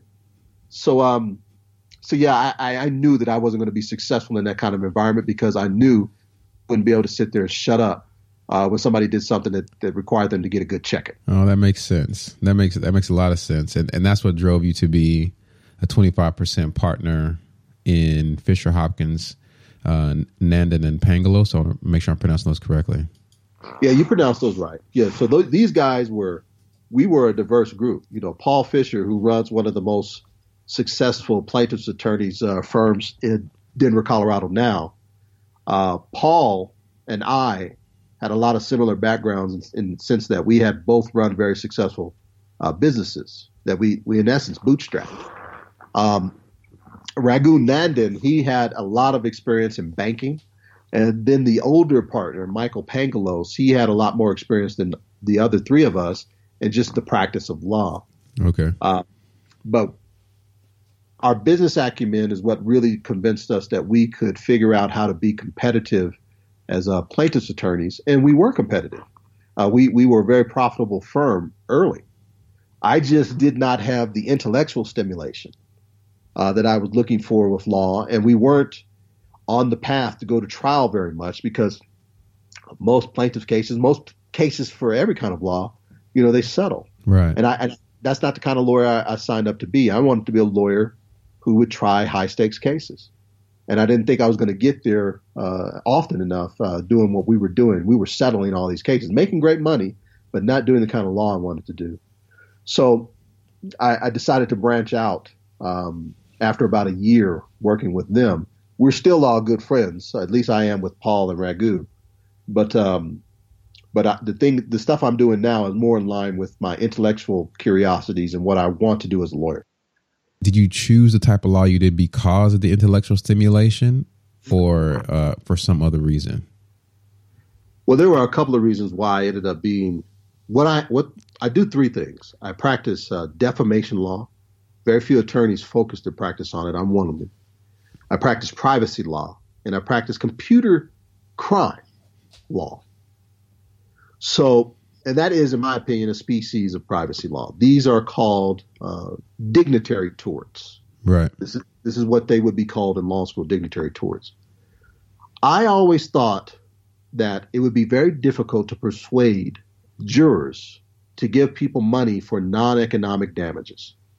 And there was a competition at the University of Arizona by a very prominent lawyer named Richard Grant. He would fund this competition. He would pay the winners money. The competition was to develop closing arguments that would focus on persuading people to pay non-economic damages. That was what he was known for. What is that? Uh, so can you explain what that means? Yeah, uh, so you got economic damages uh, such as lost profits, uh, medical bills. These are the things that very few jurors ever have difficulty uh, granting to plaintiffs when they have been convinced that defendants have done them wrong. So if you got an invoice or a bill for it and you paid money out of your pocket for it, or there's a, a clear bill that resulted from what happened, that's an economic or special damages. All jurors give you those. Right. That's just one kind of economic damages. There are other more speculative kinds, but that's the most common concept.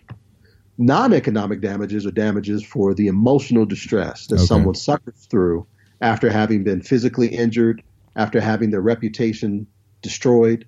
Um, those are the types of things that are more difficult uh, to get people to to understand what that's worth. Right. But that's what that's that hard that hard type of law, explaining why someone is entitled to so much in non-economic damages. That's what I wanted to do. And you, in this competition, was to try to see who could get juries to to award those type of damages. That's right. Okay. That's right.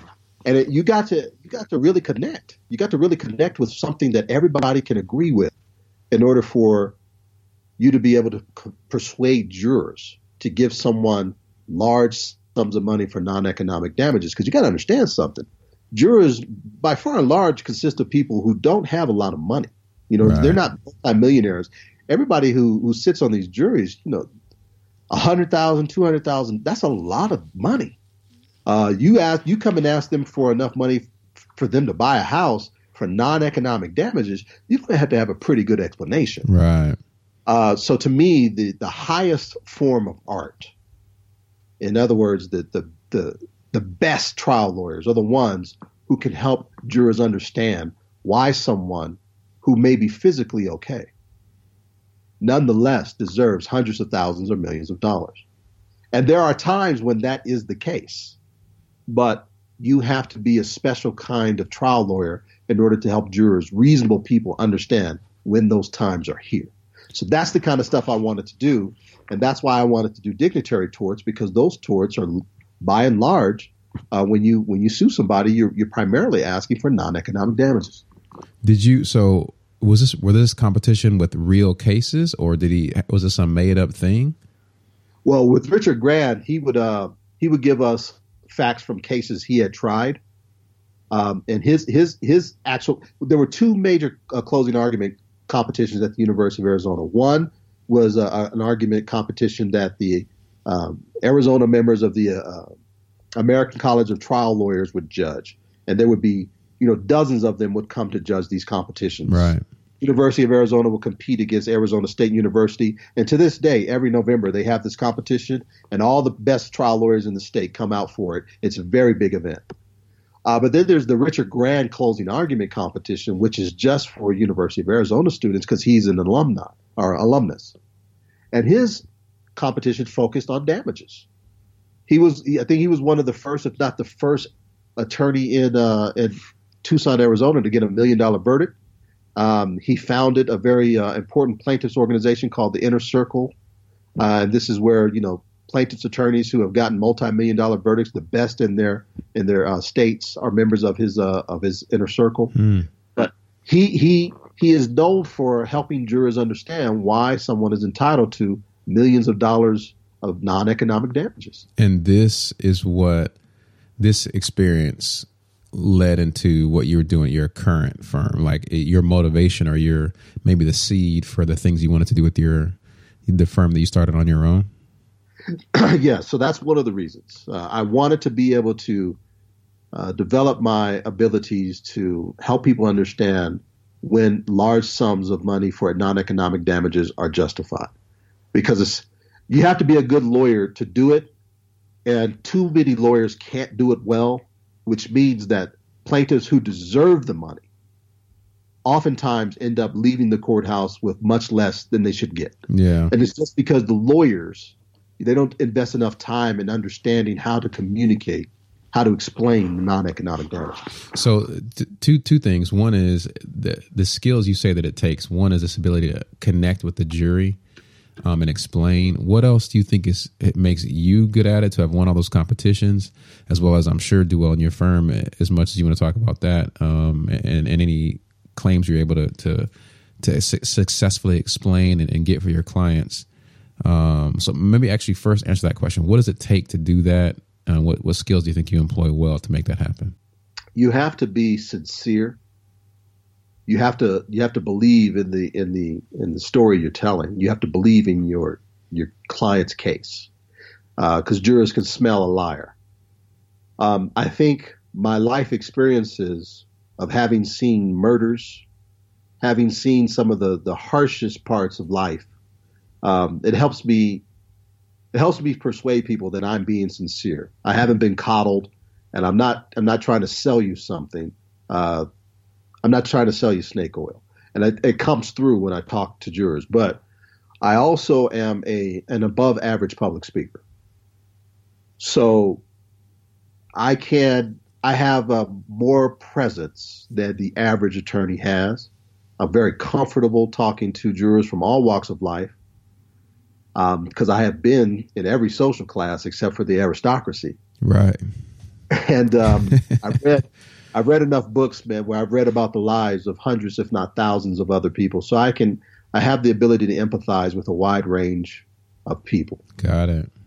So yeah. uh, all those things come together uh, with um, with just thinking it through, thinking it through. What is the right thing to say? Uh, to a group of individuals who are reasonable about a particular case, a particular person. What's the right thing to say? And if if you have enough wisdom and you work hard at it, you can figure out what the right thing to say and right. when to say. Uh, and that's what I strive to do. It's very hard. It's very hard to do, but if you do it well, it doesn't look hard when you, while you're doing it. What do you... Um... If you, you know, I don't want to put all your business in the street, so t- t- talk about it if you want to, but ha- have you been able to successfully get some big verdicts, uh, non-economic damage verdicts? And, um, and, and what did that look like when you were successful at it? Yes, I have. Um, I'll give you an example. I tried a case in a very conservative county in Colorado, Douglas County. And this case involved, um, a police officer and his wife. This woman had accused them of feeding their baby a margarita, an alcoholic drink, while they were out at a restaurant in one of the local malls. Mm-hmm. Well, they weren't feeding the baby margarita. What they were feeding the baby was water, but the lady who had accused them of this thought she saw them giving something to the baby out of a margarita glass. But what she failed to tell the police is that she had consumed quite a bit of alcohol that night, and she might not have been the best, most credible uh, witness to this type of event. Well, we ended up persuading the jury that not only was it water, so what she said about my client was false, but that she was quite reckless in making the accusation, because she went on to speak with two local news organizations. It became a big news story. Wow! Uh, he had a police officer giving his daughter margarita, and he was he was he was made fun of at, on the job. But he's a tough guy, so you know he he didn't uh, he didn't let anybody know how much it affected him. But people were calling his baby, you know, drunk baby, making these kinds of jokes. Um, but it was very difficult for his wife and he to get through it. But uh, at the trial, we made the strategic decision not to ask for any economic damages. We didn't ask for any of the money they spent on counseling. We didn't ask for for any of the money they spent on any type of cost. We asked for only non-economic damages. And we ended up getting a six-figure verdict. Wow. uh, in a very conservative county, uh, which a lot of folks didn't think was possible. And by conservative, you mean they don't give away money to anybody. They don't give away much money at all. These folks are tough folks. These are this this county is filled with a bunch of military uh, veterans, um, filled with a bunch of you know folks who police officers. they they just don't give up money. Yeah. And um, we were able to convince them to give up a, a six-figure verdict in spite of their conservative biases uh, because we hit home. When yeah. that closing argument, when it came time to give that closing argument, that's when the attorney on the other side realized that he had made a big mistake by letting this go to trial. Hmm. And that's when most attorneys realized that they had made a big mistake, is when I began my closing argument. Because these these closing arguments that I put together, um, I, I, I designed these things to to achieve certain goals. And the amount of work that I put into them, you, you can't really you can't really grasp it when you see the closing argument, because they just come off as if it's just kind of an easygoing conversation. But these conversations, these, these closing arguments are designed to to really, really get the job done. And when I started giving the closing argument, uh, I could see the attorney for the other side realizing that he knew uh, the result was not going to be favorable. All right. So to go inside of the story, if I can, I, I just I'm curious. You know, you see on T V, there's those situations where it's like that. And then there's this this dramatic point where the other attorney's like, hey, man, you know, we could settle if you want to. Um, and then you're like, nah, you know, let's go to the jury and see what happens with it. Um, Uh, did, did, does that kind of thing happen in real life? Did it happen there? And did you did you uh, turn him down, or, or did that? How did that part of it go? It happens in real life. It's never happened with me, and it's largely because I haven't had enough trials uh, for the attorneys on the other side to be as fearful of my closing arguments as they probably should be. But on top of that, my competition has gotten better with every case, because uh, the word has gotten out that I'm that I'm good at what I do. Right. And because the competition has gotten better, the arrogance of the attorneys on the other side has increased.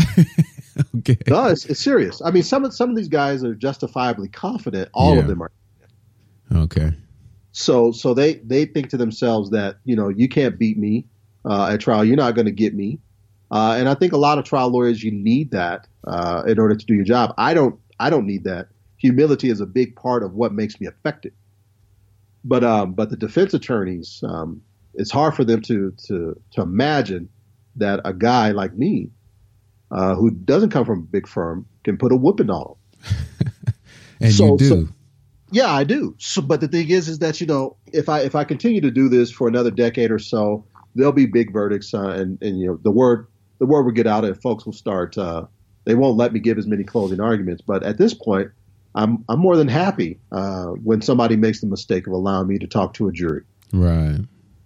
So uh, let me ask this. Um, have you, in your law career, uh, you mentioned some of it at a, what could potentially happen at a big law firm, but in your career on your own practice, have you had to deal with any kind of bias um, or or anything like that in the practice of law? Of course. I have a, I deal, I'm in a profession where the most powerful people in my profession are white men. And no one is really there to check them. No one's there to force them to be culturally competent. No one's there to, to really, you know, force them to act right. Um, I can think of three occasions where judges have disrespected me. Uh, in ways that uh, I, I couldn't tell whether or not they did it because I was a black man, or if that's just the way that they they treat all lawyers, or if it was because I was a plaintiff's lawyer. I really couldn't tell. I just know how it made me feel. Right. Um, what does and, that disrespect uh, look like, if you if you could share? Sure. So on one occasion, I was in Denver uh, District Court. Um, there was a there was a a judge there. He was a relatively new judge, but he had a, a long history as a litigator, commercial litigator. Uh, we were at a hearing, and the defense attorney and I uh, were talking with the judge about a couple civil procedural matters. The defense attorney and the judge were debating an issue related to whether I had to give a certain kind of notice for uh, a video deposition that I took, and I didn't have a st- stenographer there. The judge clearly had not read the rule, which said it was perfectly fine for me to just do video as opposed to uh, stenographer. So the judge and the defense attorney were talking about it. I knew the answer, I wanted to refer the judge to the statute so that we didn't have to waste more time uh, discussing it. And so I I professionally uh, interrupted uh, the judge, and I attempted to cite the statute. Right. Rather than allowing me to do that, the judge unnecessarily raised his voice, and he said something along the lines, "Mister Hopkins, wait until it's your turn." Now, that was the first time a judge had ever did anything like that to me, and and there are times when that is certainly warranted. But I hadn't been interrupting. I hadn't done anything that would cause a judge to raise his voice to me that way. It was almost as if this guy had something pent up in him, and he just wanted to let it out. Right. And uh, and I sat there, and I you know, and I and I and I and I and I, I just sat there, and I, I didn't you know I didn't uh, go off on the judge. Of course, you can't. There's a very there's a very clear uh, power structure in a courtroom. And I didn't want to do anything that would affect my client. Right. Uh, if it weren't for my client, uh, I would have checked that judge. So um, the judge makes these types of uh, statements. And then after he's done raising his voice, and then he allows me to speak, I explained to him what I was going to say. Calmly, I explained it to him. And he realizes that he and the other attorney were wrong. They had just wasted a lot of time because the judge didn't know the rule, but he didn't apologize hmm. for raising his voice. So that was one time I felt disrespected, but I let that go. Uh, there was another time when I was in another county. Uh, this was a more conservative county. And this judge raised his voice to me uh, because one of my associates was going to give the arguments for the hearing. Uh, when you begin a hearing, the attorneys representing a party are supposed to announce themselves and tell the judge whom they represent, which I did. I wanted to make a few brief comments and then allow my associate to take over. Um, the judge asked me who was going to be giving the the arguments, and I told him that my associate would be giving it. He said, "Well, then you need to sit down and let her talk." Mm. And I was like, wow. Right? I mean, there's there's this way. There's some judges who get that you just need to be professional with attorneys. I don't care that you you're the judge. Unless an attorney has repeated bad behavior causing you to need to check the attorney, uh, you should not speak to an attorney like that. Just like officers in the military, right, should never speak to fellow officers that way. I consider myself, just like judges, to be officers of the court, and I expect them to have the same level of respect for me as I do for them. And when it doesn't happen, it makes me question why they felt they had the leeway to right. talk with me.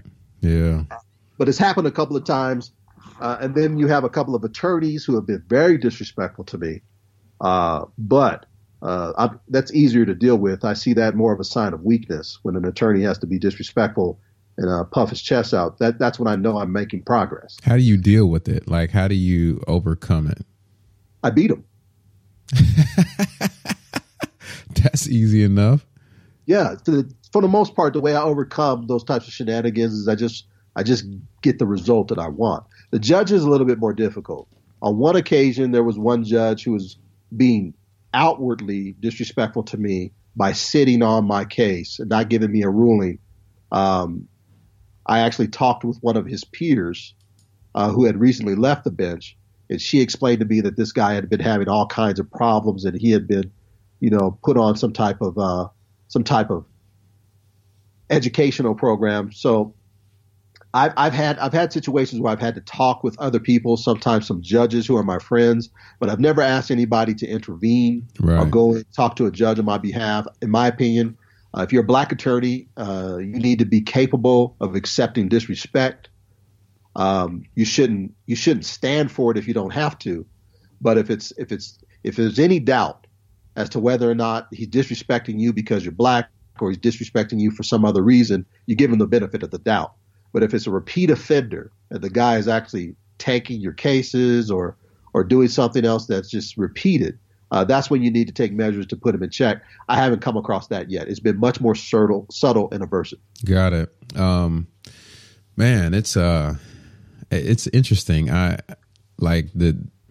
The way you approach things is so analytical, and um, and still it persists from way back uh, in high school and, and, and thereabouts to now. You just it's so analytical and matter of fact. I, I know it probably doesn't come as well packaged in the process as it sounds like it does, but but the result is still as effective. Um, it, let me ask you this, because you, I'm sure you've had time to think about it. If you could change things in the environment that you work in, in the law, to make it easier for the next guy coming, first of all, would you change it? Uh, change anything? And second of all, if so, how would you change things to make it easier uh, with some of the issues we just been talking about? I don't want the law to become intellectually easier for anybody. It so, should stay complex. N- not the law, but yeah. those experiences that people may have of the disrespect and stuff like that. Right. I, I think that the law should be discomforting, because I think that people who can't tolerate uh, that kind of abuse probably shouldn't practice law, because you got to be tough. Yeah. But if I could make it, what I would like to do is I'd like to make it less less antagonistic towards non-white males. Mm.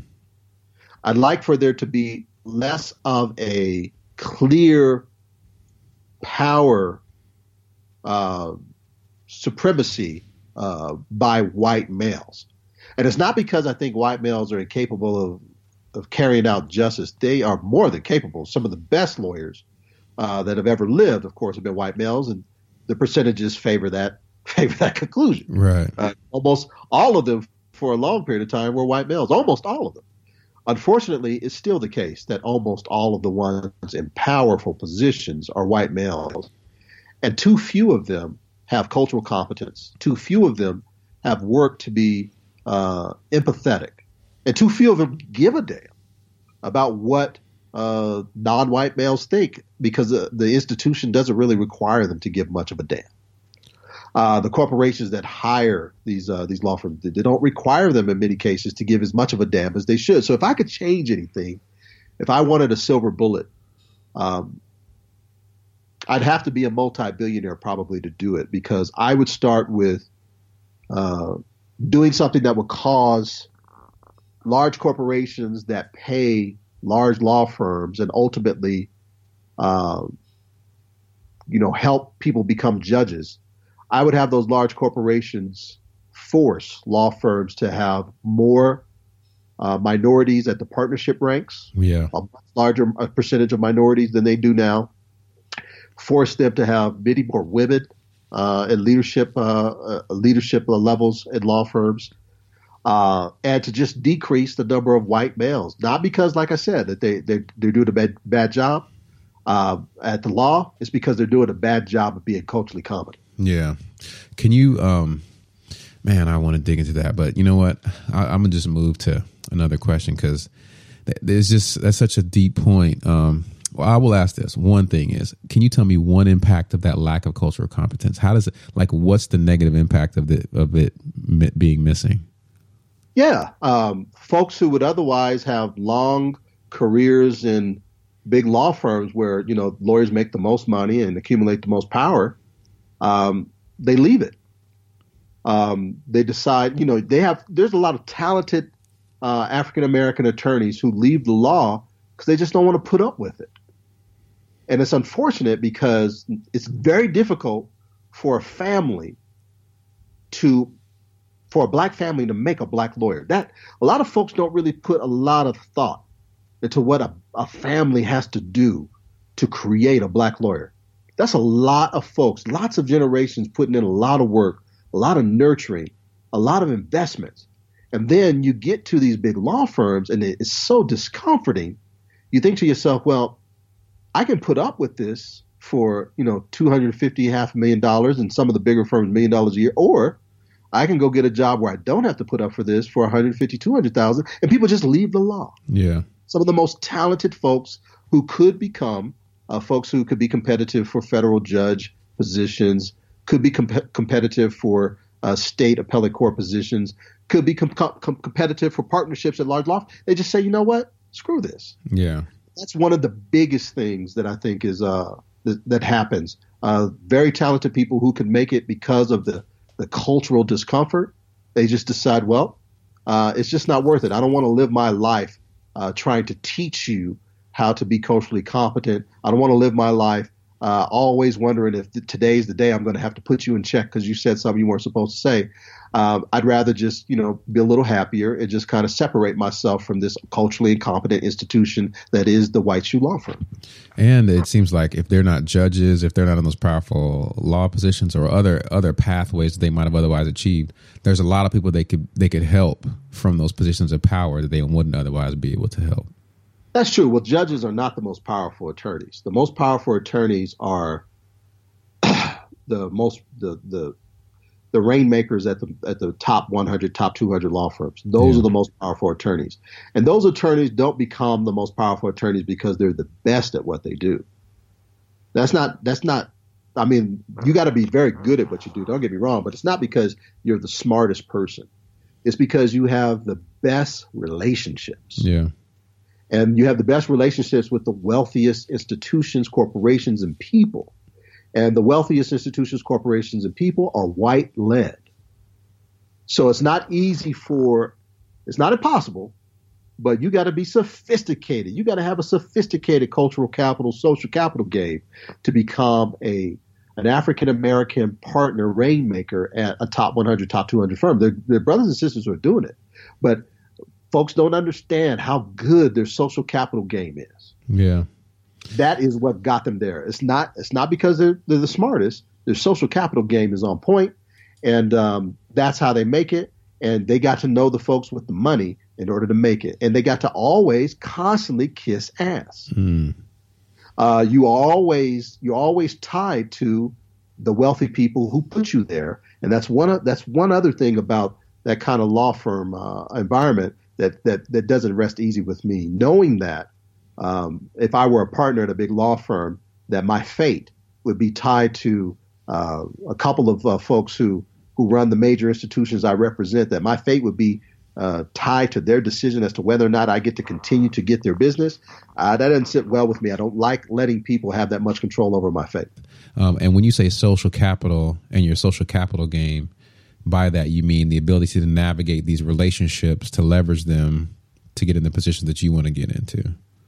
I mean the the ability to bring in the business, which means that here's the thing: um, major corporations, they give business to law firms based upon law firm prestige and based upon their relationships with the attorneys. Those are the two major driving forces. The relationship part is you got to know somebody uh, who makes a decision on who gets the – like general counsel sometimes, but more often it is uh, one of the, the major business decision makers who decides who gets the millions and millions of dollars of business from a major corporation. Now, to be a rainmaker in a big law firm, you got to know those people. If you didn't go to Harvard, Yale, or some of the other uh, prestigious institutions where a lot of Fortune five hundred leaders went, um, you're going to have to figure out how – to build those relationships. Now, there's a lot of ways to do it, but it's, it's difficult to do nonetheless. Yeah. No, and, that's um, good. Oh, sorry. That's, go ahead. That's what you got to do. You got to figure out how to be, get tight with the folks who make the money decisions, or else you're not going to be a rainmaker. And if you're not a rainmaker, your fate is going to be tied to a rainmaker. You're right. Not going to be calling the shots. You're going to be working for the person calling the shots. And you always have to be concerned about whether or not that person wants you to stay on the team. Hmm. So for you, um, a couple last questions. Who have been some important mentors in your life and in, uh, in your career? I, I, I, this is this is uh, this is going to be a little bit unusual because my my two best mentors, other than my family members, uh, were people I met after I had uh, graduated from the Air Force Academy. One uh, was Freddie McSears. Freddie McSears. Started off as an enlisted member of the Air Force, got his education, became an officer, retired after about thirty years in the military as a lieutenant colonel, worked at the Pentagon, um, knows everybody. Now, Freddie, Freddie wasn't the smartest guy in the room ever, but Freddie was the wisest guy in the room always. Mm. And what Freddie taught me is that wisdom trumps smarts. Hmm. We spent a lot of time together when I was in Mountain Home. He became my, my, my family away from home, and he helped me get over myself. He helped me uh, deal with my my arrogance. Uh, he helped me understand how to be a little bit more self-aware. Uh, he helped me understand how to be a little bit more empathetic with folks who uh, maybe didn't catch on to things as fast as I caught on. Yeah. So he taught me how to, you know, slow things down and to be respectful of, of people's capabilities uh, and their intentions, instead of always trying to prove that I'm the smartest guy. Right. Uh, I I really will always be grateful for Freddie for that, because he, he he was a wonderful mentor in that regard, and I really needed him at the time uh, when when he and I were at Mountain Home together. He needed I needed to learn those lessons. Um, other than other than Freddie, uh, my next best mentor, I'm going to say, is my wife, mm. and it's it's kind of it's kind of abnormal, man. But my wife, she has done more to teach me how to. how to be wise, how to be patient, uh, than any other person, um, any other person uh, that I that I came up with other than my mother. So, so my my, my wife, even though you know she's not a lawyer, uh, she is someone who has very strong ability to intuit things. She has a great ability to figure out someone's character, and um, she has helped me develop my abilities to do that. To figure out if someone has good intentions, uh, or if someone is, is, is, is trying to cause me some harm. Um, but yeah, I, I would say that my uh, Freddie and my wife are my two best mentors since uh, graduating from the Air Force Academy. Your wife sounds like mine, man. Um, I, I would count my wife among one of my best mentors for the same reasons. It's funny. We were just talking about, we were talking the other night about someone who an old church friend Uh, talked about was trying to get in a relationship with a friend of ours, and um, it ended up going bad. This guy ended up, you know, not being a good guy. And but in the middle of the story, my, my wife was like, "I don't like that guy. This is always an issue with him. Some someone right about him." And then you know we heard the end of the story. It turned out he would, it turned out not to be a good guy. And I was like, "Did you ever talk to him or deal with him?" She's like, "Nope. I just watched him and I saw." And I you know and I was like. She really knows how to get people's character, like you said, and I'm learning a lot uh, from her in that way. So I can totally, it's not strange to me at all, man, that that type of a mentor. Now, well, Ed, my, you, oh, go ahead. My wife has an almost supernatural ability to to figure out whether someone is is a bad person, man. I oh, mean, yeah. She is like one hundred percent correct. so, so, you know, if I want if I want to figure out whether or not I want to start building a relationship with someone I recently met, the best thing I can do is, you know, have them meet my wife. Mm. And my wife, she doesn't have to talk a lot or ask them a lot of questions. She gets a vibe. Yeah. And every time she has gotten a vibe and she felt the person was negative, she's been right every time. Mm. Yeah. So, so I don't know what that is. I don't know how, how she does it, but I can, I, I do know that I trust her ability to do it. And, uh, anybody who ever wants to do any type of real big business with me, man, at some point in time, they're going to have to pass the test of getting past my wife. If my wife likes you, then we could do business. If she doesn't like you, sorry, something's going to happen. uh, hey, it's supernatural, man. I, th- I think it is supernatural and a gift from God. So we're blessed, both, I think, of us to have it. Um, you read thousands of books, Ed. Um, and so if you if you could, you know, and And maybe I remember you used to have some book lists online. I don't know if you still do, but um, if you could distill it down, I always ask for three books that you'd give as a gift to people. Um, if you were to do that, to narrow down all the books you read in that, what what are three books you think you give as a gift? So you know how hard this is for. for I do. I do.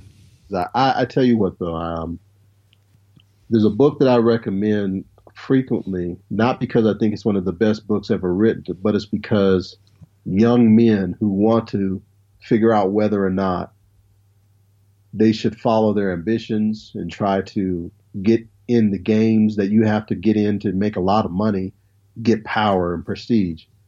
I always uh, advise them to read The Power Broker uh, by Robert Caro. And that's it's an autobiography, not an autobiography, but biography of Robert Moses. Uh, it's a very thick book. But I think it's probably the best book to help you understand how a big city works and the power games that are played in it. Because if you want to be a powerful person, someone who has a lot of money, influences local politics or regional politics, um, you need to understand some things about how that sausage is made And that book is probably the best single book to figure out whether or not you got what it takes. Most men think they do, and almost all of them are wrong. Yeah. Um, the other book that I think, um, if you just want to get wiser, and you want to you want to figure out uh, some of the most important lessons of life, um, there is a two-volume collection of Leo Tolstoy's shorter fiction, published by Everyman Library. I recommend that anybody who just wants to work on getting wiser pick that up. Uh, Leo Tolstoy is my favorite author, uh, by far, not even close second. Uh, Shakespeare doesn't even compete, in my opinion, with Leo Tolstoy, and Shakespeare is my second favorite. But Leo Tolstoy's shorter fiction is his best stuff. Now, I've read War and Peace and Anna Karenina, but his shorter fiction is where the gems are. Uh, and the collection I just told you about, it contains a novella called Haji Murad, which I think is the best novella ever written. It also contains the best short story ever written, uh, which is How Much Land Does a Man Need? Hmm. And I think that if you read that that story, How Much Land Does a Man Need, uh, you'll get the gist of how wise Tolstoy was and how artful of a storyteller he was. Um, the other book um, that I would recommend that people read um, would probably be uh, Michel Montaigne's essays. Michel Montaigne was the most honest, introspective essayist ever. And he laid his soul out uh, in his essays. And he wrote essays on, on almost every topic that you can imagine he could conceive of uh, at the time he was alive. But because of his honesty and his genius and all of his reading, uh, it's an enriching experience to go through his essays. So if those are the only three that I would give to a man under under the age of fifty, the, uh, you know, that would be those would be the books I would recommend to brothers under Or men uh, under the age of fifty. Now, you um, you talk a lot about your love of learning. Is that still something that's the case for you? And and and a wrap into that question, the answer around something I thought about when the last time I had a discussion with you about the Western canon is um, I watched a, a TED talk. I, I, I'll find the name of it and link it in the show notes. But it was a woman who was from somewhere in, I think she was from like Eastern Central Africa. And she talked about how Western education being the basis for learning in sub-Saharan Africa has mentally and psychologically subjugated sub-Saharan Africans in ways that haven't happened, say, in Asia or the Middle East. Um, and so what I wondered when I thought about what we talked about and, and heard her TED Talk was, is there a way in which we're elevating the Western canon? Do you feel like the Western canon is elevated above, say, Eastern literature or history or some sub-Saharan African? Because she was pushing for cult, like the learning and knowledge from African culture being the basis of learning, or not that one plus one is not going to equal three. It's just that their wisdom that we have from other societies that can help build knowledge that we're leaving up to things like the Western canon. So your love of learning or other cultures have a place in that canon, so to speak. Well, what are your thoughts there? She's absolutely right. Um, I remember reading a book many, many years ago, Urugu. I, I think that's the name of it. I can get you the – I don't have it in front of me, but um, I can email you the book. But she, the author of that book makes similar arguments, but she uh, pulls no punches. She's not a fan of Western civilization. I do see some of the negatives of Western civilization's canon.